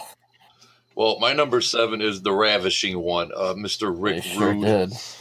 Um, we talked about his WWF run. Um, he had the feud with Jake Roberts over Cheryl Roberts. Um, you know, he had his he had the Intercontinental belt for you know from uh, WrestleMania five through SummerSlam eighty nine when he beat the Ultimate Warrior number five, but you know, he was never they never let him get to the upper top like the like a like a title run. I could have seen it as in the Ultimate Warrior days because they could have used a heel champion because Ultimate Warrior couldn't draw flies if he had shit on him. But I mean, he had he had no. I don't know. I think fans like the Ultimate Warrior more when he was chasing the title versus actually having a title. But that's just my opinion. But I remember Rick Rude, he got frustrated with the situation, goes over to WCW, had a nice run in WCW. He was US champion. And I don't count the big gold belt or the technical name of the title was the WCW International title. So that's why he's on my list. But he had a nice run in WCW, but mainly when he was US champion, Vader was dominating with the belt. There were Ron Simmons or Sting. And I wish they would have given Rude a run. I think if you would have had a Sting versus Rude feud for the WCW title, especially during the Dangerous Alliance period, I think it would have drawn some money. Because Rick, Flu- Rick Rude was that classic heel you just love to hate, especially when he would tell them to stop the music and he'd insult the crowd and call them fat and ugly. So, one of the all time great heels, if not the greatest heel of our generation, or one of them, Ravishing Rick Rude, number seven. All right, yeah. So my number seven, uh, greatest intercontinental champion of all time, the Honky Yes. Tonk Man, is my number seven. Honky Tonk Man, you know, classic heel. He's like we said, it, it's not just a title, like a tongue-in-cheek title that people say he's the he's the greatest intercontinental champion of all time. He is the greatest intercontinental champion for- of all time. He- how long did he have that days, I belt? How long was his run? Forever.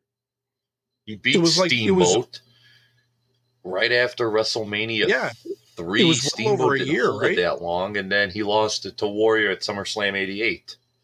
yeah. So he had it for yeah. It was a long time, and that whole time, he was just dominating left and right. I mean, for him to have that great of a run says something about him as a performer. He's pretty underrated in the ring, I think. He could he could have a great match, but also he's just you know the whole package, you know, the insulting the crowd, you know, just his, the heel tactics.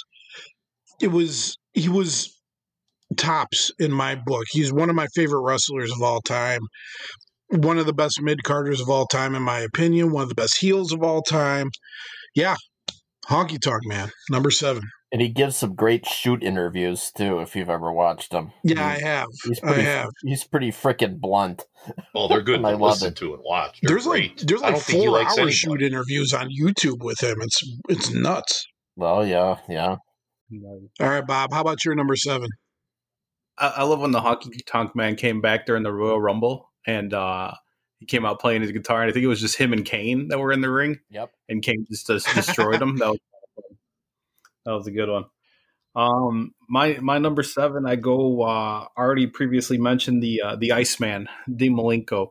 Um, 95, he came over to ECW and he was a part of the triple threat with uh, Shane Douglas and Chris Benoit. And uh, they had that feud with Taz and Sabu for the tag titles for a little bit of time. But then uh, one of my all time favorite matches, ECW, him and Eddie Guerrero, two out of three, uh, best two out of three match. Still to this day, one of my all time favorite matches that he ever had. Um, then in '95, he goes over to, to WCW where he becomes the man of a thousand holds and the Iceman gimmick that they had. And again, he was still having classic mid card matches with uh, Eddie Guerrero and Chris Jericho, but those mid card matches were still the best matches of the night, uh, for, especially in WCW. You know, he became a horseman for a little bit of time, and from the horseman, he went over to the Revolution era with uh, Shane Douglas and his group there. And then this goes to show you again how, how great WCW is. And they take such a talent like him and they put him in the stable and they, they have him feud with the filthy animals and the rest West Texas rednecks. And it's just like, ah, poor Dean Malenko, you know? So then they, uh, they have him come over with the Radicalz in the WWE. And again, he, he, he came over and they had him beat your boy Essa Rios for the light heavyweight title. And, um, after that, okay, well, let's have you feud with Perry Saturn. You guys are no longer tag team partners. Now you're going to feud with each other. And, and then after that, uh, we're going to have you feud with Jacqueline and Ivory for a little bit of time. And, um, Oh, you're going to lose to them. And, and then that was it. You know, unfortunately, that was the end of his career when he was wrestling there. Last known having a feud with Jacqueline and Ivory, and it was just really bad, unfortunately. But the guy had so much talent, so much skill. Um, I'll I'll always remember when he was feuding with Jericho in WCW, and he came in dressed as uh, Ciclope, and he took off the mask. That was still one of the loudest pops I've Yeah. ever heard. Um, but for me, my number seven is uh, the Iceman, Dean Malenko. Yeah, Ugh. you can't remember WWE also doing the whole thing where he was stalking Lita. Remember? Yeah, yeah. That was, Oh, that was No, bad. he didn't. That was bad. Dean Dean definitely did not deserve any of that. no, no. All right, Not at all. Adam, how about your number seven? Doesn't he still work for them? No, he's, I don't know uh, if he he's was in, part of like the furloughs or what, but he- He's in Oh, AEW. okay. Oh, is he? Is he? Okay. Yeah. Well, I know Good he for him. worked. I know. Yeah, I know he worked for WWF for a long time. I hope they paid him well because just here, just uh, re, you regaling us and all that. Oh, what a awful. Um, my number seven. Uh, I agree with Rich. Uh, I have Rick Rude down. I'm gonna qualify the pick by uh, discussing his uh, WWF days because um, he was an IC champ and he again going back to what we defined as a mid carder earlier in the show he just made everybody in the ring with him better. And he had some classic feuds with jake the snake as mentioned and uh and you know everybody on the self-destruction of the ultimate warrior video goes out of their way to compliment his patience and his ability to not you know destroy himself after having to work with the ultimate warrior night in and night out. And and you know he was there to get the best out of him and and he got the best out of everybody uh, he faced and uh, and he was cutting edge for his time. I mean, you know, Tony was just talking about the honky tonk man, and you know, pretty much, you know, a lot of heels back then in the WWF were like, "I'm big and I don't like Hulk Hogan, so you should hate me." But Rick Rude was different. He he insulted the fans directly, and you know, just the whole uh, pseudo stripper gimmick that was very adult at the time, and kind of it was like a precursor to, to attitude I, I i'm sure there's some Val Venis fans out there but uh, Val Venis was always a poor man's rick rude to me and uh it, uh, then when he went to WCW, there was a rare case of they took him and they made him even better. So that's why I qualified with uh, him in WWF because he did have a long U.S. title run in WCW and he won the infamous big gold belt several times and then you know he had some good matches with Sting and Flair over that belt. So he was more of a main eventer in me for me in WCW. But the WWF version, I, I really think uh, he would have been a great heel champion, and and it was a wasted opportunity by Vince McMahon. Uh, just classic heel ahead of his time. Uh, ravishing. And number was my six number seven. uh, Razor Ramon. nice. Um, in the WWF, All right, you know, he had a how about he your number came in six? 90, late '92. You know, teamed up with Flair against Savage and Perfect in the Survivor Series match. That attracted a lot of heat. Had a decent run. I- I- You know, had a decent heel run. I mean, he had the title match with Bret Hart at the '93 Rumble. That was a pretty good three star match. Not a classic, but good. But then once he lost to one two three kid and became a face, that's when his you know, he became he was he was a staple of the mid card, four time intercontinental champ. Or um he had the nice ladder match with Shawn Michaels at WrestleMania 10 and the second one at SummerSlam uh 95. Uh the feud with Goldust.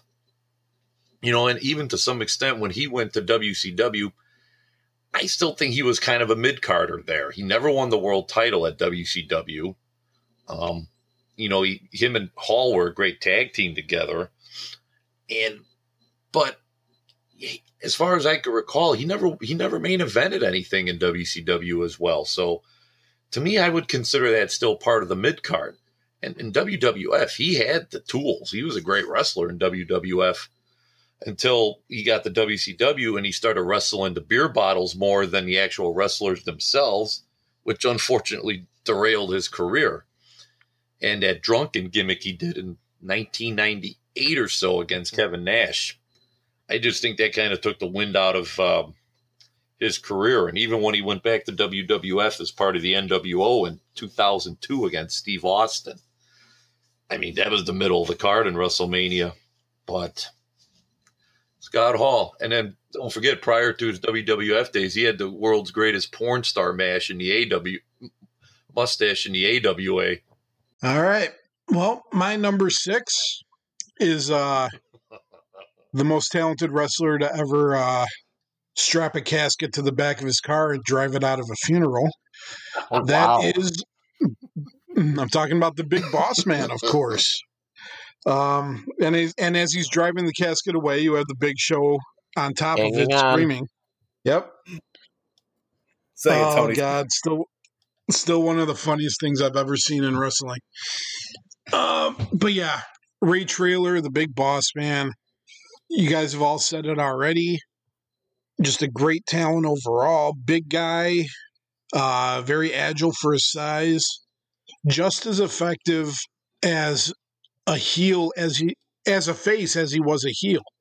You know, he the fans got over with him when he was a face. Absolutely hated him when he was a heel. Um, I loved his uh, his tag team with Akeem. You know, he was a great tag team wrestler as well. Just he was that big boss man gimmick. He was able to to um, to capitalize on it in two different generations. You know, he had it.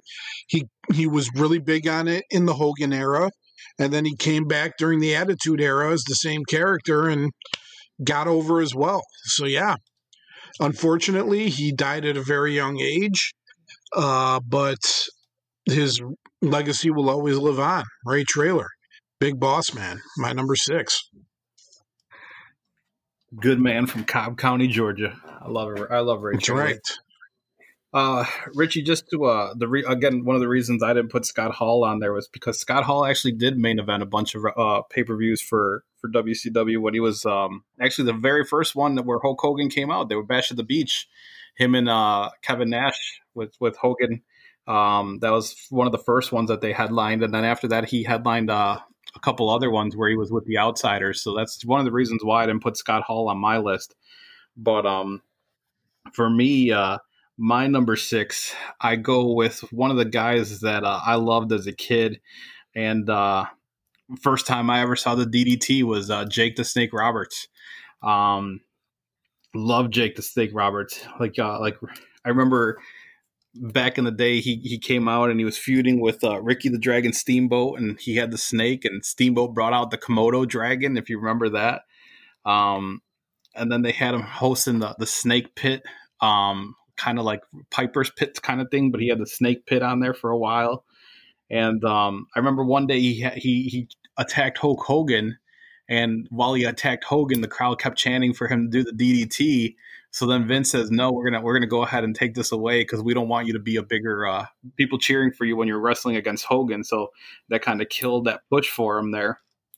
But uh, after that, like he had those feuds with uh, Rick Rude, like it was mentioned earlier, uh, over Cheryl Roberts, and and then um, I'll always remember Yeah. the the two feuds with uh, Bad News Brown. Remember when Bad News Brown had the the rats?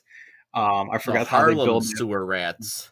Yeah, it's the Harlem Sewer Rats. The, that was a classic one, and then one of my all time favorites was uh, when he was blinded by the arrogance of Rick Martel, Good old and WrestleMania uh, 7. they Arrogance. the classic blindfold match was one of my all-time favorites. Um, and then I was sad when Earthquake sat on his uh, his Damien Snake, and he came back with Lucifer, and then he turned heel and he attacked Randy Savage, and he had the the Cobra Bite Savage, and um, you know, so those are definitely good times for Jake Roberts. But again, the dude can wrestle, the dude can talk, he could cut a promo. I mean, maybe a couple months ago he showed up at AEW and he came out and he cut a promo on Cody and it's probably one of the best promos I've heard in years. Just the guy could still talk. He was amazing on the mic, but he never won anything. They they never pushed him as anything. Uh, they never gave him any any belts. Um, they brought him back after a while, and after because he went to WCW and he had that coal miners match, uh, spin the wheel, make the deal with Sting. Um, but then after that, they brought him back, and that's when he was a born again Christian, and he they put him in the the King of the Ring, and that's when Austin was uh, was created. But again, they they just they had so much talent with that guy, and I think like Adam mentioned at the very beginning, Jake Roberts was the gatekeeper slash mechanic. Like this was the guy that could work for you one hundred percent of the day. You could get stuff done for you, but they never rewarded him in any way. And I, I always think Jake Roberts should have been, but for me, he's my number six. Awesome. Yeah, can't argue with Jake Roberts, man. All right, Adam, how about your number six?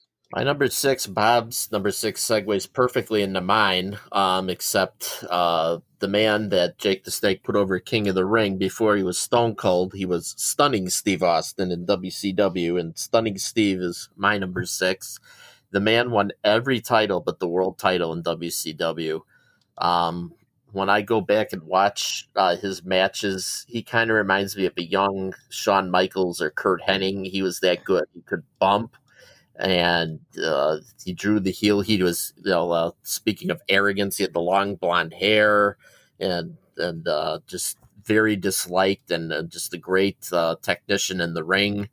And uh, talk, you know, I referred to Chris Jericho earlier about you know Jericho was pitching Bischoff ideas, trying to get new talent mixed in with established talent. And Austin was of the same mindset at the time. He was the U.S. champion. The fact he had the job the to hacksaw Jim Duggan in 30 seconds still uh, makes me sick just thinking about it. Um, but he was he was up there. He was the U.S. champion a couple times, and he pitched an idea where because they had similar hairlines, that he should be like a long lost relative of Hulk Hogan and have a feud with him. I think how tremendous would that have been? And, and if wrestling history could have been changed the two biggest names arguably in the history of wrestling would have worked together in the mid 90s who knows what would have happened? Uh, so again when he went to wwf at first uh, it's jr says it himself in austin's book. He was just looked at as a glorified mechanic that wouldn't go any higher than the intercontinental title. And of course we all know what happened but uh, before he was stone cold he was stunning. And uh, one of the most criminally underused wrestlers uh, of all time at the time. So stunning Steve Austin is my number six. Nice. What do you prefer, the stunner or the hot shot? Oh, you Or mean the, the, stun, the stun gun? I'm sorry. I I still got to go with the stunner because just the enormous impact it has to this day. But but the stun gun was a, was a hell of a move also. Nice. Even over the even over the million dollar dream. Yes, uh, I, I, he utilized that for a little while, even after DiBiase left. I remember. Yeah. I think it was Michael Hayes who uh, got. Uh, My pitched the number five is the King God. of Hearts, Owen Hart. Some might have gone as far as to say he might have been the most talented of all the Hearts. He can wrestle. He had the five star match with Bret Hart at WrestleMania 10. He had another five star match with Bret Hart at SummerSlam 94. And the and he had a five star match with him and Bret versus the Steiner brothers at WrestleFest 94 on Coliseum Home Video. One of, one of the all time underrated classics. Yeah, it was a little pitch there. But, you know, he was a great talker Yes. and his use of the Slammy Awards as like his little as his little talking point. plus with Jim Cornette as his mouthpiece, the guy could draw instant heat. You know, especially when he, especially his matches with Shawn Michaels, especially when Shawn Michaels had his, you know, fainted in the middle of the ring, and how much heat that brought on Owen Hart, making it look like he was the reason, you know, Michaels did that. You know, he was an intercontinental champion. Yeah, unfortunately, he changed wrestling history by botching the move on Stone Cold at SummerSlam 97. But, you know, he was one of the great technicians, you know, leader, of, you know, one of the leaders of the Hart Foundation. He had a nice tag team with uh, British Bulldog Davy Boy Smith. And I always wondered, he's a guy that they could have given a world title run with, but unfortunately, we'll never know. For some strange reason, Vince McMahon thought the Blue Blazer gimmick would work in 1999 in the Attitude Era, which is that would have gone over well as a fart in church. But, and unfortunately, that stupid idea led to probably one of the greatest wrestling tragedies of our time, if not the greatest tragedy of our time, worst tragedy, I should say, because that guy had nothing but talent. And it's a shame what happened. But my number five, Owen Hart. All right. Well, my number five, I'm gonna go. Uh, I'm gonna agree with Bob, and I'm gonna go with Jake the Snake Roberts. You know, like Bob said, he was one of the top guys in the in the federation, everywhere he went, but he just never he never won any titles. He never really competed for the top title. He was always just kind of uh like a gatekeeper almost. He was he was there to have, you know, great matches, which he always did. He was a great worker in the ring. One of the most underrated talkers in the ring. You know, his psychology is second to none, as everybody would tell you. Uh, Jake Roberts was just, you know, a wrestler among wrestlers. And the fact that he never got a major run with any of the titles really is dumbfounding considering, you know, the kind of wrestler he was. So, yeah, I mean, I would love to think of Jake Roberts as more than just like a middle of the card guy, but that's in reality, you can't really ignore that that's what he was. And he's my number five, Jake the Snake Roberts. I love Jake Roberts. Um, another guy that uh, kind of similar in the Jake Roberts aspect, the um, like the mechanic. Like I, I like that word Adam pitched mechanic. I, I really like that one. But um, for me, the guy never got the belt. He, I guess he did get it on a technicality because he purchased it. But number five, the Million Dollar Man, Ted DiBiase. Um, he uh he came in with his own belt. He created the million dollar belt, but I remember uh back in the day when he came out in 87, he was the million dollar man and he had uh, his boy Virgil with him and you know, he uh the guy could it was a fantastic heel. The guy was just amazing talker, uh great technician in the ring. I, I I see him wrestle, and I would I would think of him as Arn Anderson wrestling as the, the you know that version for the WWE. Like he was a just amazing technician. Um, but then yeah, he Andre the Giant beats Hulk Hogan Saturday Night Main Event with the two uh, the two Hebner referees, and then uh, the Million Dollar Man purchases it off of him to become the champion. And uh, good old President Jack Tunney says no, this isn't going to happen. So they strip the belt, and uh, they never considered DiBiase technically the champ, so he never really won it.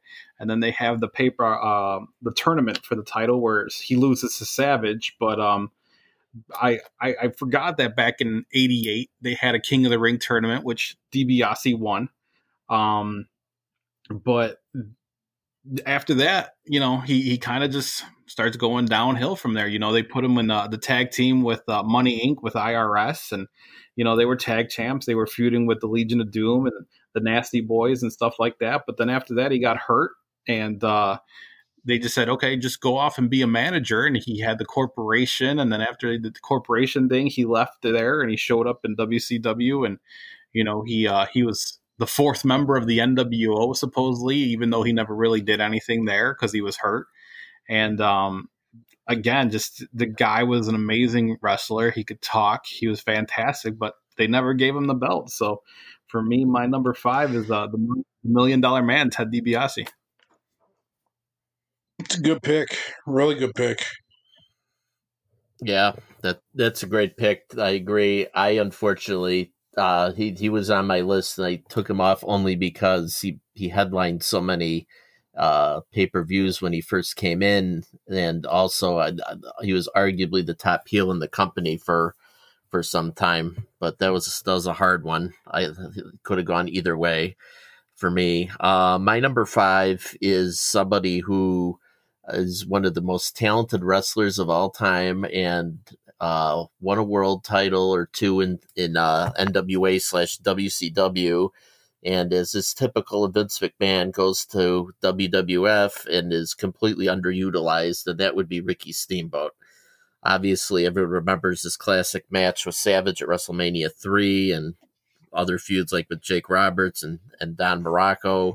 Um, and you know won the belt, but uh, God forbid he asked for some time off, and Vince McMahon pretty much told him to get lost, even though one of the most talented, greatest workers of all time goes to WCW, wins the title.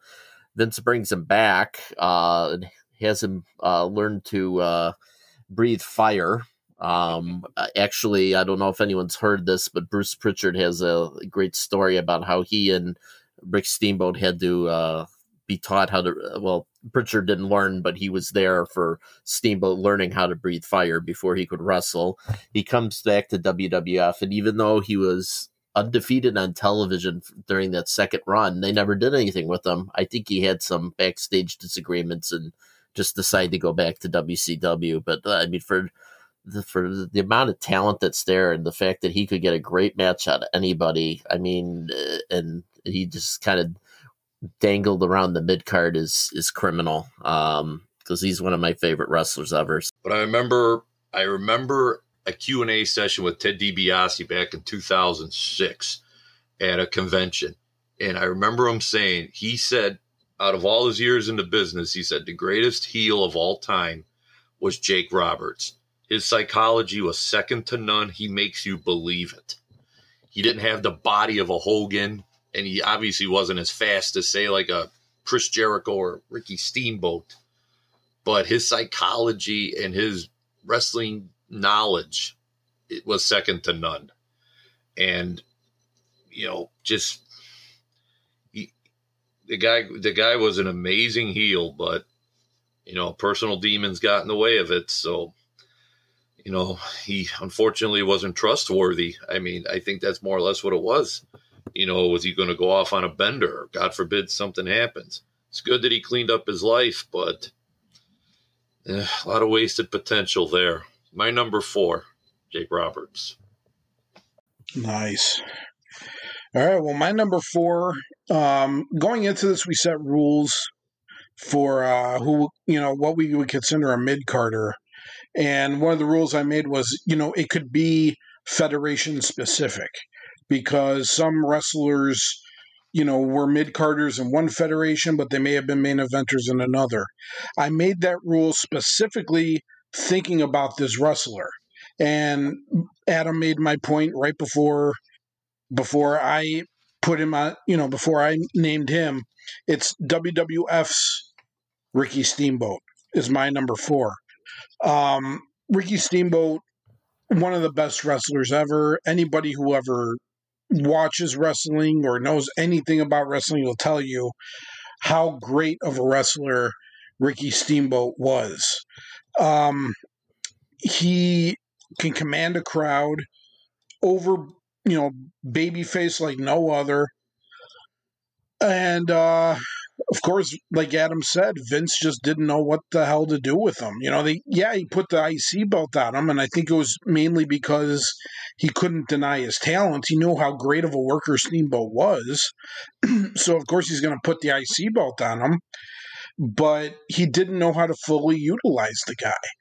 Um, his entire run in WWF was just kind of like he was an also ran. You know, Hogan was running the joint, of course, but you had so many other guys who could have gotten in on it, gotten in on some of the action, you know, like Savage. Savage was another guy who, you know, was a main event guy, even though Hogan was there. And I thought Steamboat could have been another guy in that vein, but it just wasn't meant to be for whatever reason. Um, yeah, you know, Steamboat was never much of a of a promo guy, but he didn't need to be. He was such a over baby face that it didn't matter.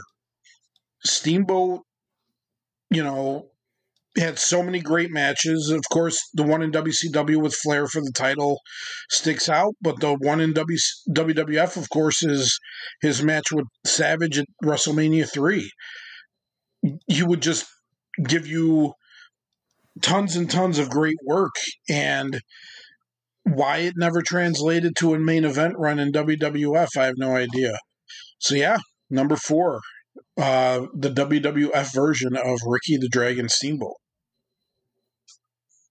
I like it. I like Ricky the Dragon Steamboat. He's one of my favorites. Um, for me, I'm going to go with uh, Richie's Rowdy. You already mentioned them, but for my number four, um, Owen Hart. Owen Hart is my number four. I remember when he first came in back in '91. He came out with uh, Jim the Anvil Neidhart and uh, created the new foundation, and that was so fantastic that they ended up breaking it up, and he gets the privilege of teaming up with none other than Koko B. Ware and High Energy. So that was definitely a good time. Um, I think Adam and I talked about this last time. We were, where we remember when High Energy first debut, we were watching it, and it's just like, wow, this is bad. but um, and then 1993 is when they, he, you know, you start noticing Owen Hart when he turns on Bret. I think they were wrestling the Quebecers, and you know, uh, they they bump into each other, and they have the blues in the match, and you know, that's when you started noticing Owen is more of a heel, and like, all right, cool, I, I see you, and they, you know, they he becomes the king of the ring in 1994, and like Richie mentioned earlier, the steel cage yeah. match at SummerSlam with Bret and the WrestleMania Bret. But the guy was just fantastic as yes. a heel. He can make you hate him. I remember when he conned uh, his mom into throwing the towel in against mm-hmm. uh, Backlund. Man, did I hate that guy at that moment. You know, just, no, how dare you? Um, but uh, you know, he was tag champ with Yokozuna. He was tag champ with the British Bulldog. Uh, when they in '97 when they did the the Hart Foundation again. Um, like you said, he was just as big as Bret Hart in that group. Um, and then afterwards, he leaves and he joins the Nation of Domination, and he does the uh, the Nugget and Enough is Enough. It's time for a change gimmick, and you know he was feuding with them for a while. Then they throw him over there with Jeff Jarrett, and he he was a tag champ with Jeff Jarrett for a little bit of time. But um, again, he's uh, he, a mid carder for life for me. Like Owen Hart was just amazing. He was an amazing talent. The dude could talk. The dude could wrestle circles around anybody. Possibility that maybe he was one of the best Harts, even though Bret was amazing too. But again, never gave him the top belt. Never ran the company, and um, that's why for me, my number four is uh, Owen Hart. Nice. How about your number four, Adam? My number four is a guy who is a great talent too, and I think the only reason he's number four on my list is because he had a he had extended periods of inactivity because of injuries. But uh, Curt Hennig, Mister Perfect, is my number four. Uh, I remember him coming in and and uh, I don't know, not liking him just because he was so cocky and at the time. And again, you want to talk about uh, you know Tito Santana again. He faced Tito Santana in the finals for the IC belt in 1990 when the Warrior vacated the title after he beat Hogan, and I believe that some the genius interfered or something, and and uh, Tito got screwed again, and, and Mr. Perfect won the title, and I was mad. But then the more I watched him, I was just in awe of him as a performer. Uh, I, I, saw a match he, he fought Piper at the Horizon uh, shortly after he won the belt, and those two just tore the house down. Uh, the, the, Piper was you know his usual crazy self, and and uh, Hennig just sold everything Piper threw at him and and stuff. I mean, he was just such a gifted wrestler. He bumped like crazy and and it was an awesome intercontinental champion. He won twice. His match with Bret Hart uh, when Bret beat him for the title, just one of the all time greats. Uh, they had a rematch at King of the Ring, I think '93, maybe. I think that was the one when Owen won it. Uh, he just put on a great match after great match, and then uh, you know again he got injured and was kind of inactive. Uh, but then he resurrected his career in WCW. They did that great storyline where he was going to take Arn's place as the enforcer and the Horseman, and he turned on Flair, slammed the cage door on his head, and and uh, the NWO. Those those those a great uh, storyline there. And then of course uh, I would be remiss if I didn't mention the West Texas uh, Rednecks myself. Um, just uh, I think if injuries hadn't limited him, he could have been a great heel champion in in either company he was the definition of the perfect mid carder, especially with the Intercontinental belt. You knew if Mr. Perfect was wrestling, whether it be against Hart at SummerSlam 91 or Texas Tornado or Roddy Piper, you knew you were going to get a four star match out of Mr. Perfect. Um, he was that great in the ring. Uh, you know, unfortunately, injuries did take a toll on him, and you know he wasn't he wasn't the same after you know, after his, his back injury in 91, although he did have a nice run in 93, he had some matches with Shawn Michaels, um, the second classic with Bret Hart at King of the Ring. And, you know, w, w, then he goes out again with an injury, goes back to WCW. I could have seen him as a horseman. I think that would have been a good role for him uh, as an enforcer in the horseman. Plus, with history with Flair, in WWF, it would have made sense. It would have provided some continuity. But this is WCW, and they can't do anything right. and of course the West Texas Rednecks. But one thing I will also bring up too was when he came back in 2002, he was third in the Royal Rumble. And I could have seen him making a late run in his career in 2002. Obviously, he never got above the mid card again, and the plane ride from hell more or less ended his career. Mm-hmm. But yeah, as one of the greatest, if not as one of the greatest wrestlers, pure wrestlers of all time, my number three will be Mr. Perfect. And also, he was my favorite video game character on WrestleFest. So I got to add him higher for that. Well, my number three is uh, Razor Ramon. Scott Hall in WWF as Razor Ramon. That's my number three. You know, Razor Scott Hall as a wrestler is kind of a it's it's a weird thing. You know, he had he had good runs. You know, in where, where what territory was he? Did he come up in? Um, it was AWA. AWA, right? Yeah, Mr. Perfect. he he had good run. He had good runs in those territories, AWA, but he, he was never he never really had it, you know. And then he went to WCW. You know, he became the Diamond Stud, which is kind of a little like Razor Ramon, I guess, a little bit, but not really. It wasn't until he got to the WWF and they put the Razor gimmick in him that you could finally see what Scott Hall was truly capable of, and he he ran with it, man. He he took that character and turned it into um, IC gold. He never he never quite made the main event in WWF, but he was another guy who really didn't have to. He was he was great in his role of being a mid card guy, and I I loved watching Razor Ramon back in the day when I was a kid. I would that that ladder match he had with Shawn Michaels at WrestleMania 10, still one of my favorite matches of all time. So yeah, can't speak anything bad of Razor Ramon. He's my number three. Hey yo. I, I love this when he was in WCW and he would do the the survey.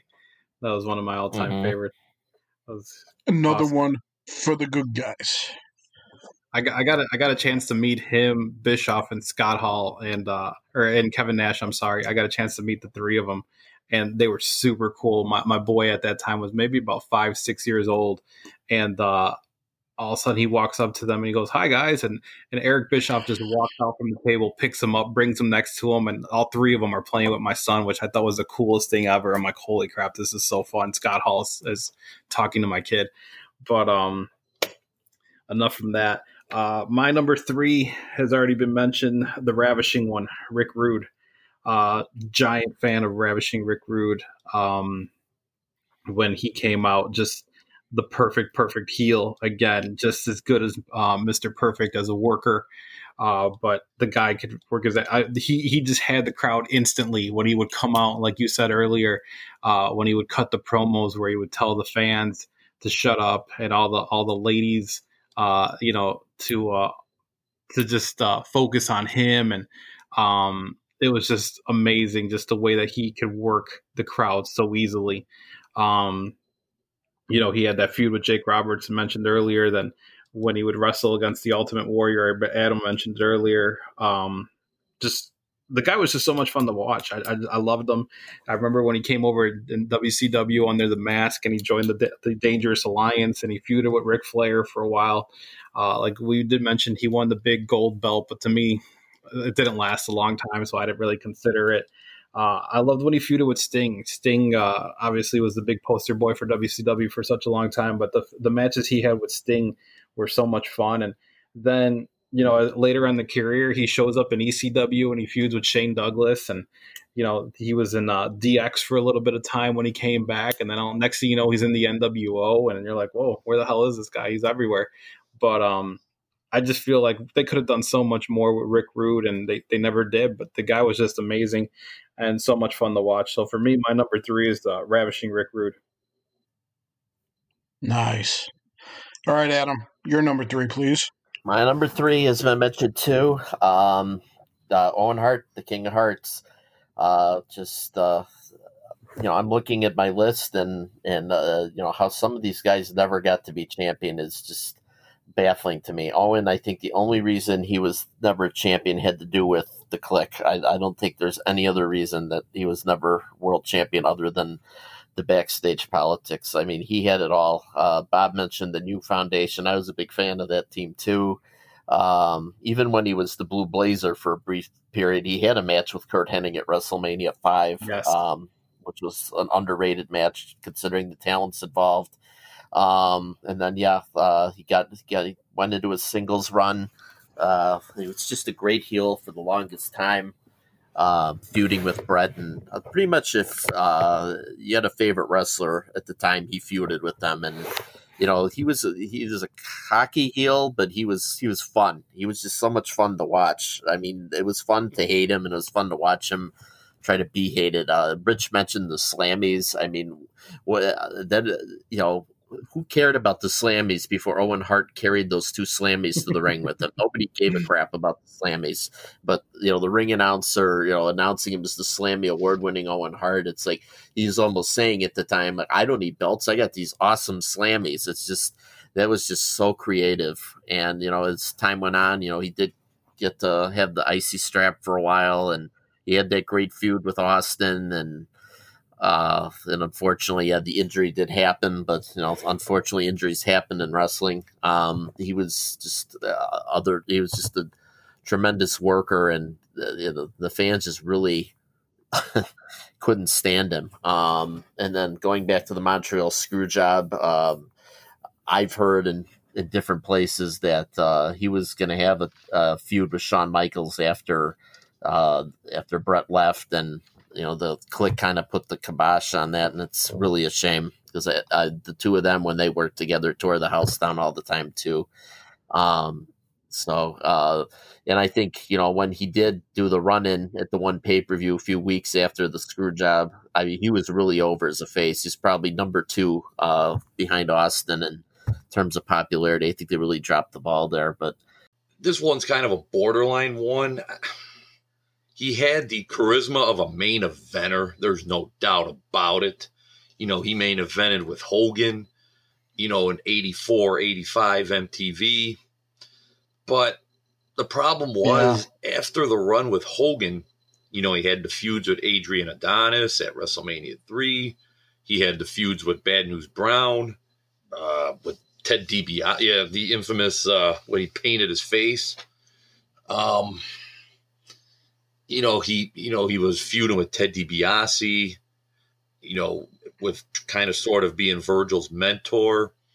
You know, yes, he had he beat the Mountie at the Rumble '92 for the Intercontinental title, and even prior to WrestleMania, when he was still in WC uh, NWA, he had feuds with Greg Valentine and the infamous dog collar match at Starrcade '83, and you know, he had the feuds with Ric Flair in the early 80s over the US and TV titles before Flair became NWA champion. He I, I think McMahon could have did a run with Roddy Piper as champion, and I think he would have done just as well as Hogan. Roddy Piper was a more realistic type of wrestler. You know, he was crazy.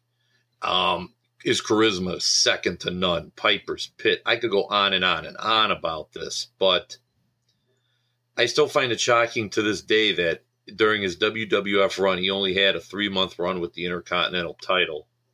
And that's an absolute shame. You know, I think he may have been in the mid card most of his career, but he was the pure definition of he should have been a main eventer had they booked him properly. Roddy Piper, number two. Well, like I said, that's that's what makes this list so so hard and so cool because it's so subjective. You know, we we each have our own opinions on what a mid carder is and should be. So, yeah, I can't blame you for putting Piper up there because, like you said, he's borderline. So, yeah, yeah, that's cool. All right, my number two is you guys have all mentioned him, King of Hearts, Owen Hart is my number two. Um, Owen Hart is was such a great wrestler. That that goes without saying. His matches were great. You know, he had those run, he had those feuds with with uh, Bret, and those matches with Bret are just some of the greatest matches you'll ever see. You know, the the steel cage match at SummerSlam, the match he had with him at WrestleMania. Those those matches are classics, just five star, no doubt classics. You know, he he was great. You know, the Blue Blazer, even though it was a crap gimmick, he still, you know, was great in the ring, even in that stupid ass outfit. Um, he he made you care about him, whether it was as a heel or as a face. You cared about Owen. Um, he made he made you he made you laugh. You know, he was one of the he was one of the hearts that actually had a sense of humor. and you know, like like Adam said, him treating this those the Slammy Awards like he won the Oscars, that was that was magnificent. I I loved that. You know, him just coming out to the to the ring with those Slammy Awards was was great. And not only did he have a personality, he had you know, he could talk, he could sell a match. His in-ring skills were second to none. You know, he was he was just one of the best. And the fact that he never had a run with the big belt is stupefying to me, especially since it was served right on a platter. He had that that feud with Bret when he was the champ. He could have he could have won one of those matches and at least had a short run with the championship. But just was never meant to be. So yeah, number 2, Owen Hart. I like how you referenced disturbed during that period right there where you said stupefied. Um, Yeah. I, I actually heard an interview with Bret Hart once where Bret Hart pushed for Owen to win the title and Vince wouldn't do it. Um, he kept wanting Bret or Bret kept pushing for Owen to take the title from him so they could continue their feud, but he just wouldn't do it. And then while you're talking, I'm thinking of imagine if Owen Hart in his prime would have had a match with my number two in his prime. And that I, I would pay top dollar for that. That's uh, Owen Hart versus Ricky the Dragon Steamboat. That would be so much Yeah. fun to watch. Um, my number two, like I said, is Ricky the Dragon Steamboat. You guys have mentioned him earlier multiple times. To me, one of the best wrestlers ever, ever. Loved Ricky the Dragon Steamboat. Loved everything about him. But just the uh, the fact that Vince didn't know what the hell to do with him was just utterly sad. Like Adam mentioned, you know, he was the IC champ in that classic match with uh, Savage. But then when he requested time off because his kid was being born, they just decided to punish him for it. And um, you know, he, he got screwed over, but he left for there and he went to go to WCW. He had those amazing matches with Ric Flair, uh, Tito's favorite Chi Town Rumble that he always mentioned. But then in '91, he comes back and hey, let's let's give you the dragon gimmick, which is horrible again. But you you always wanted to cheer Ricky the Dragon Steamboat. Like he was just so much fun to watch. You knew you were going to get a classic match out of the man, but he was such a great ring technician, and and again, just amazing to watch him. Um, even when he went over to WCW after towards the end of his career, where he was tag champs with Dustin Rhodes, and you know he feuded for with Austin for the TV championship. Um, just always a huge fan of Ricky the Dragon Steamboat, and for for me, he's uh, he's my number two. Nice. I miss when he used to come out to the ring with that Komodo dragon. Yeah, That was that was always that was the best. Uh, one of one of my favorite house show moments was uh, when he did the dragon gimmick in the early '90s, and uh, uh, I forgot who he was fighting, but he was the opening match. He came out, stood up on the buckle, and did the fireball, and someone had a Hulk Hogan number one pointer and singed the top of it off with the fireball. It's one of my favorite house show memories. Uh, my number two has been mentioned by all. I, I think all of you, maybe, maybe at least two of you. Um, uh, and that would be Double A Arn Anderson. Um, you know, when I think the word, the, the letters WCW, of course, think of Flair, and I think of Sting. But Arn is is right up there. I mean, I know he had a run in the WWF when tag belts uh, with Tully. It's the Brainbusters, but Arn Anderson was a, a big part of WCW. I, I, looked over his titles and I could not believe that the highest he ever went singles wise was the TV title. I could have sworn he might have won the U.S. belt, but I guess he didn't. I mean, the guy was just a workhorse in the ring. The thing I liked about him too he looked like a guy who could kick your ass. Like if you're just hanging out at a bar, he's sitting at the end of the bar, not talking to anybody. He's just drinking and staring you down. Like, yeah, I, uh, I could beat your ass right now if I wanted to. Just that's Arn just had that look, and and everyone was mentioning some of his great moves. I I too thought that was one of the highlights of WrestleMania 18. I was like, uh, just the way that was shot was perfect. Where Arn came out of nowhere and I mean, the man had been retired for years already, and he, he took a 350 pound guy and just jacked him with that spine buster. I mean, uh, everything he did looked stiff, looked great, and just such a great work rate. And I mean, so many, you know, Ric Flair, of course, they're synonymous with each other. I mean, those two are responsible for for making so many careers in NWA slash Crockett slash WCW. Um, just just synonymous with the brand. And now, uh, you know, as a road agent, imparting his knowledge to so many talents over the years, and now he's got a major role in AEW. Uh, he's given so much to wrestling, and the fact that he's hasn't ever had a major title. He's one of the greatest wrestlers to have never won a major world title, in my view. So that's why Arn is my number two. It goes the Ayatollah of rock and roll on number five, Chris Jericho. Mick Foley slash Cactus Jack number four.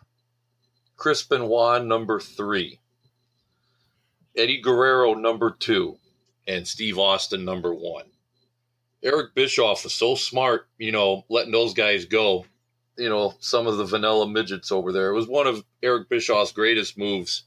It was right up there with keeping the NWO more stale than a two year old bread. So my hat's off to Eric Bischoff for being the smartest man with this list.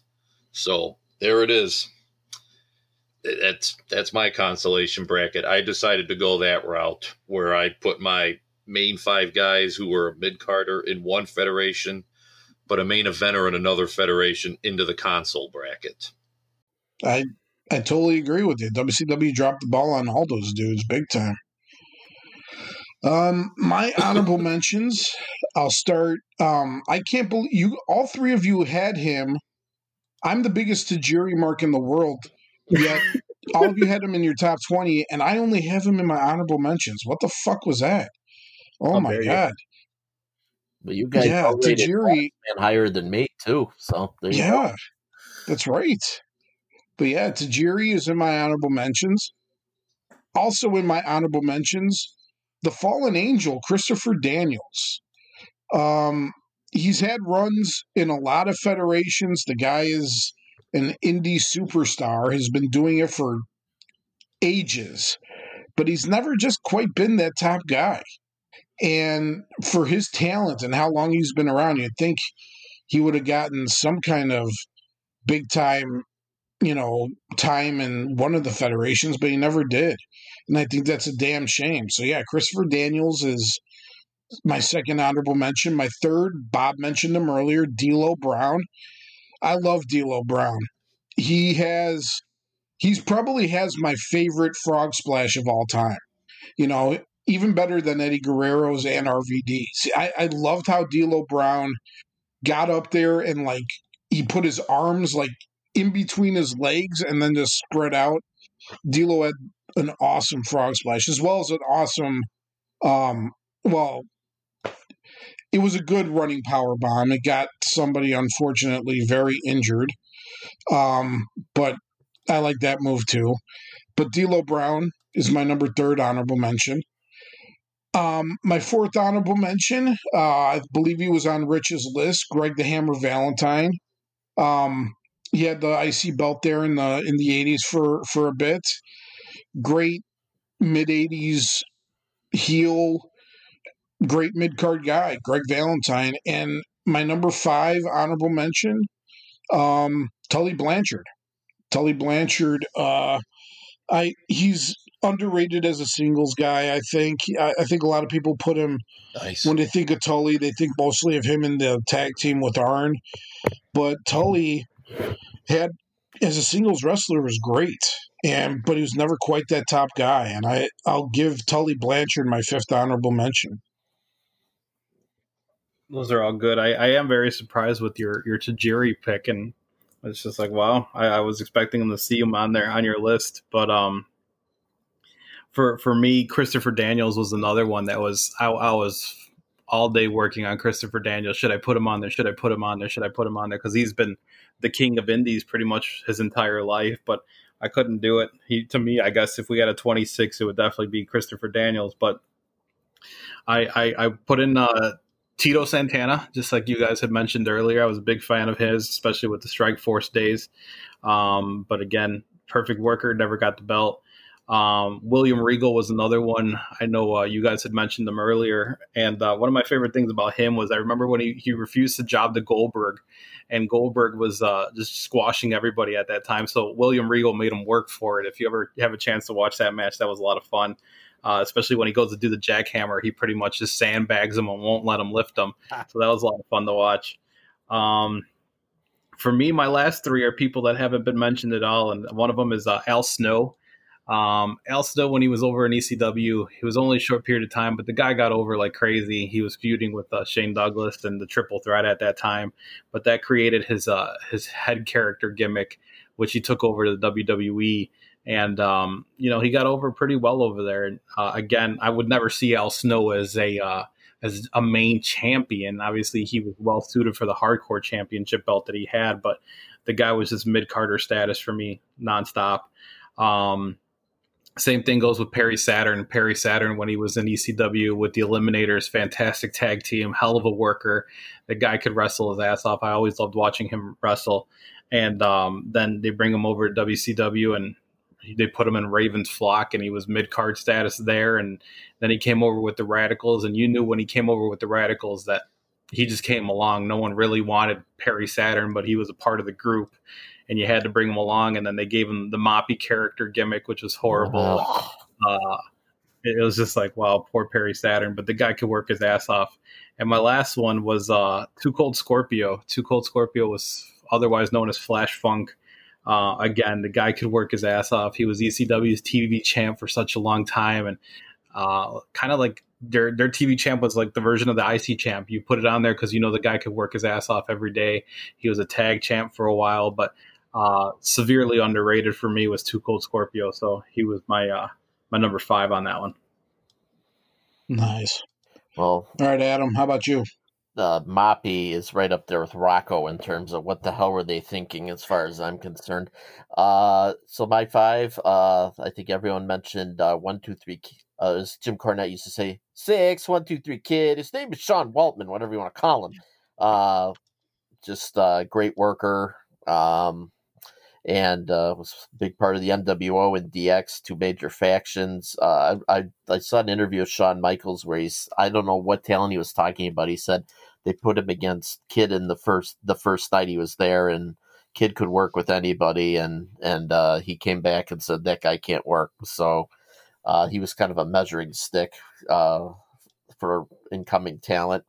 Number 24, uh, I I don't know how I missed them. You guys all mentioned him, Shelton Benjamin. He should be higher, but I like somehow I forgot about him. But one of the just the, another tremendous worker and talent who should have gotten over more and had more title runs.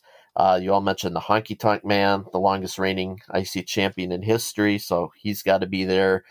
Didn't make the top 20 just because he wasn't as great of a worker as some of the other folks we mentioned. Uh, Dean Malenko is an honorable mention for me as well. Uh, you guys all talked about it. Uh, just tremendous in the ring. Uh, never had a bad match. Held back because of his size and because of his inability to talk. Uh, very unfortunate. And rounding out my honorable mentions is Greg the Hammer Valentine. He was one of my favorites when I was a kid um, because a lot of guys in the WWF had crazy gimmicks, and he just came out and beat the shit out of people. And uh, and uh, someone mentioned he put the Undertaker over uh, the la- the latter part of his WWF run after he won the IC belt.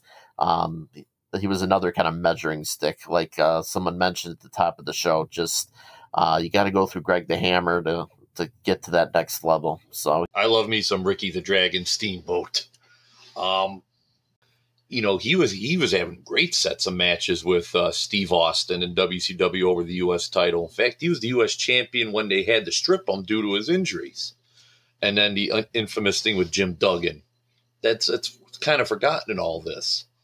And he's that great of a wrestler where he comes back 15 years later against Chris Jericho and wrestles him at WrestleMania and gets a good three, three, three and a half star match for being 15 years out of the ring.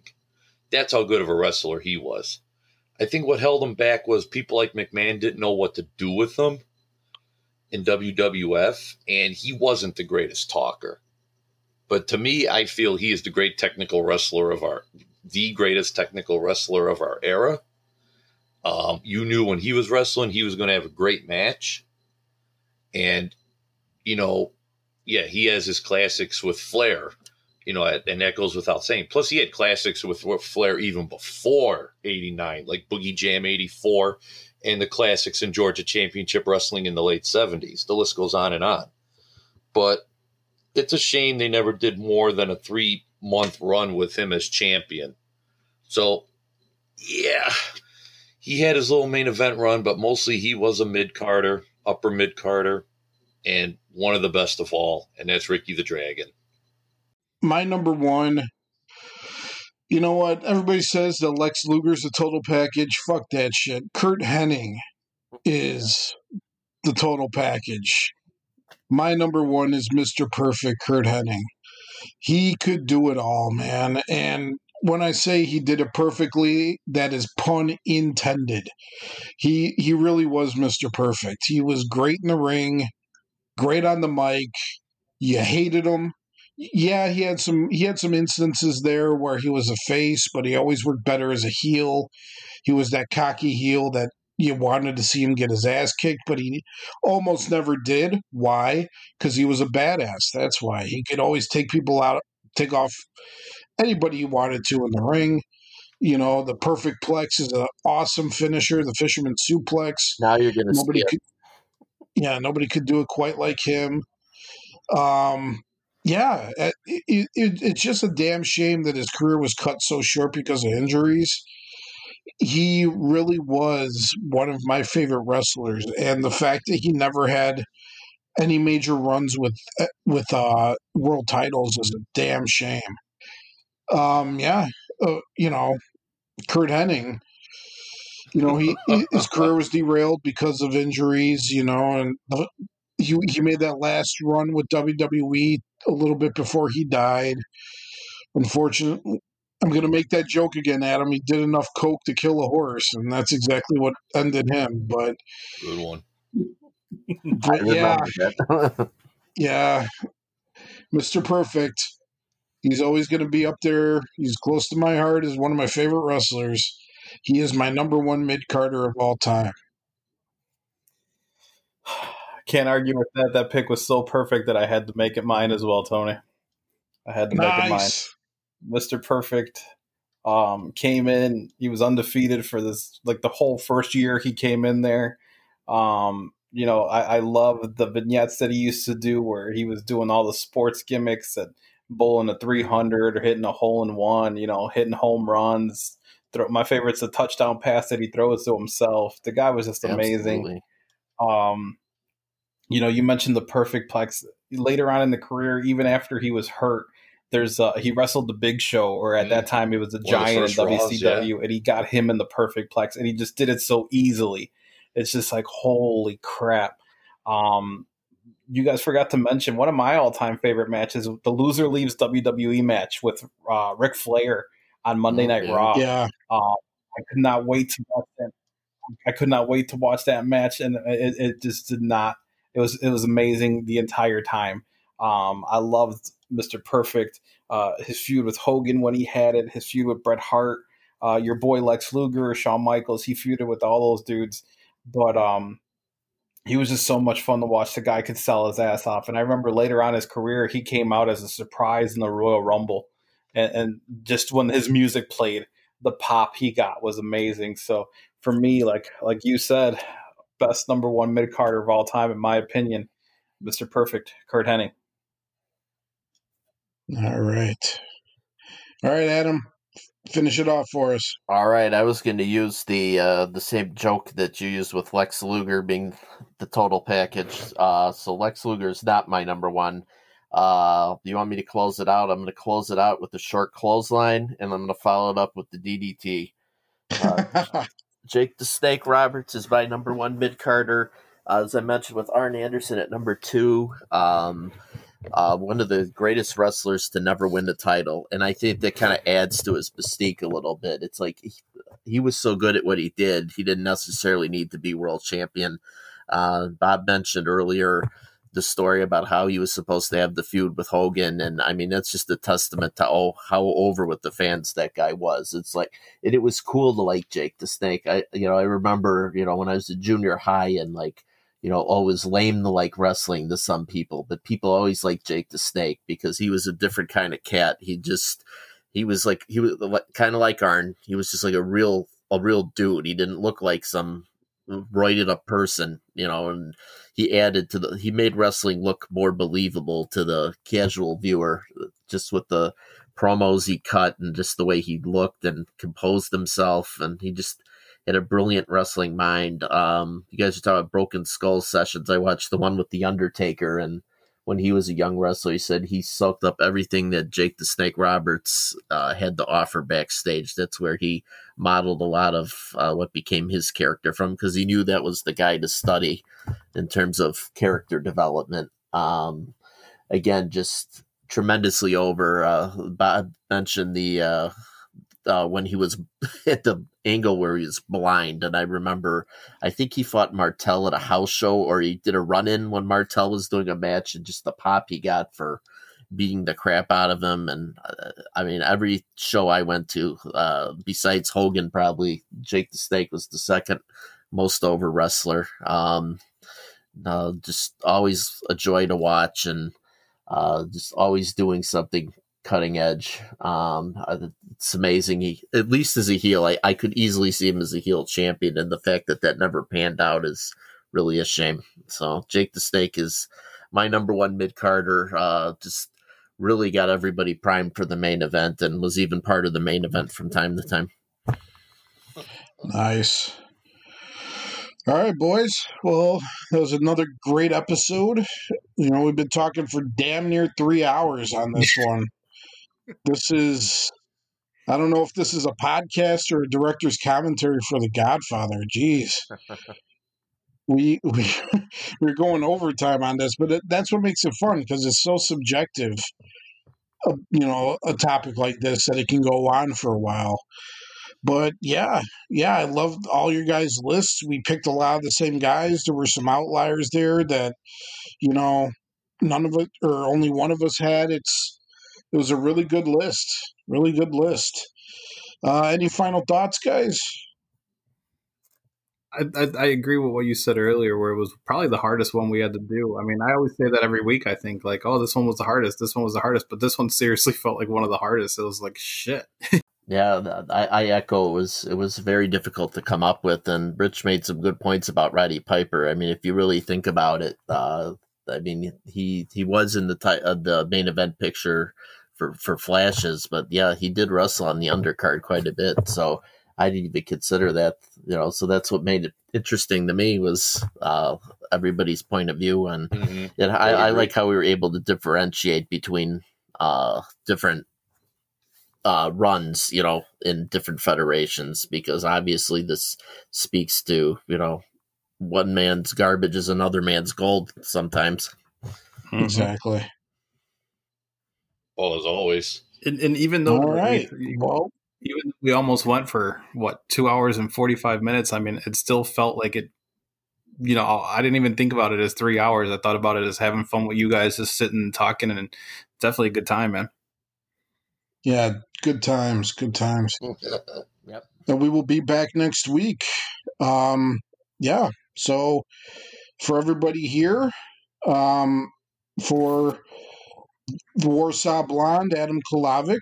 Later. And for the Mouth of the South Suburbs, Rich Tito. And for for Dr. Bob, Bob Lopez, I am Tony Lopez. And thanks again for listening, guys. We'll we'll see you again next week. Later. See ya. Adios.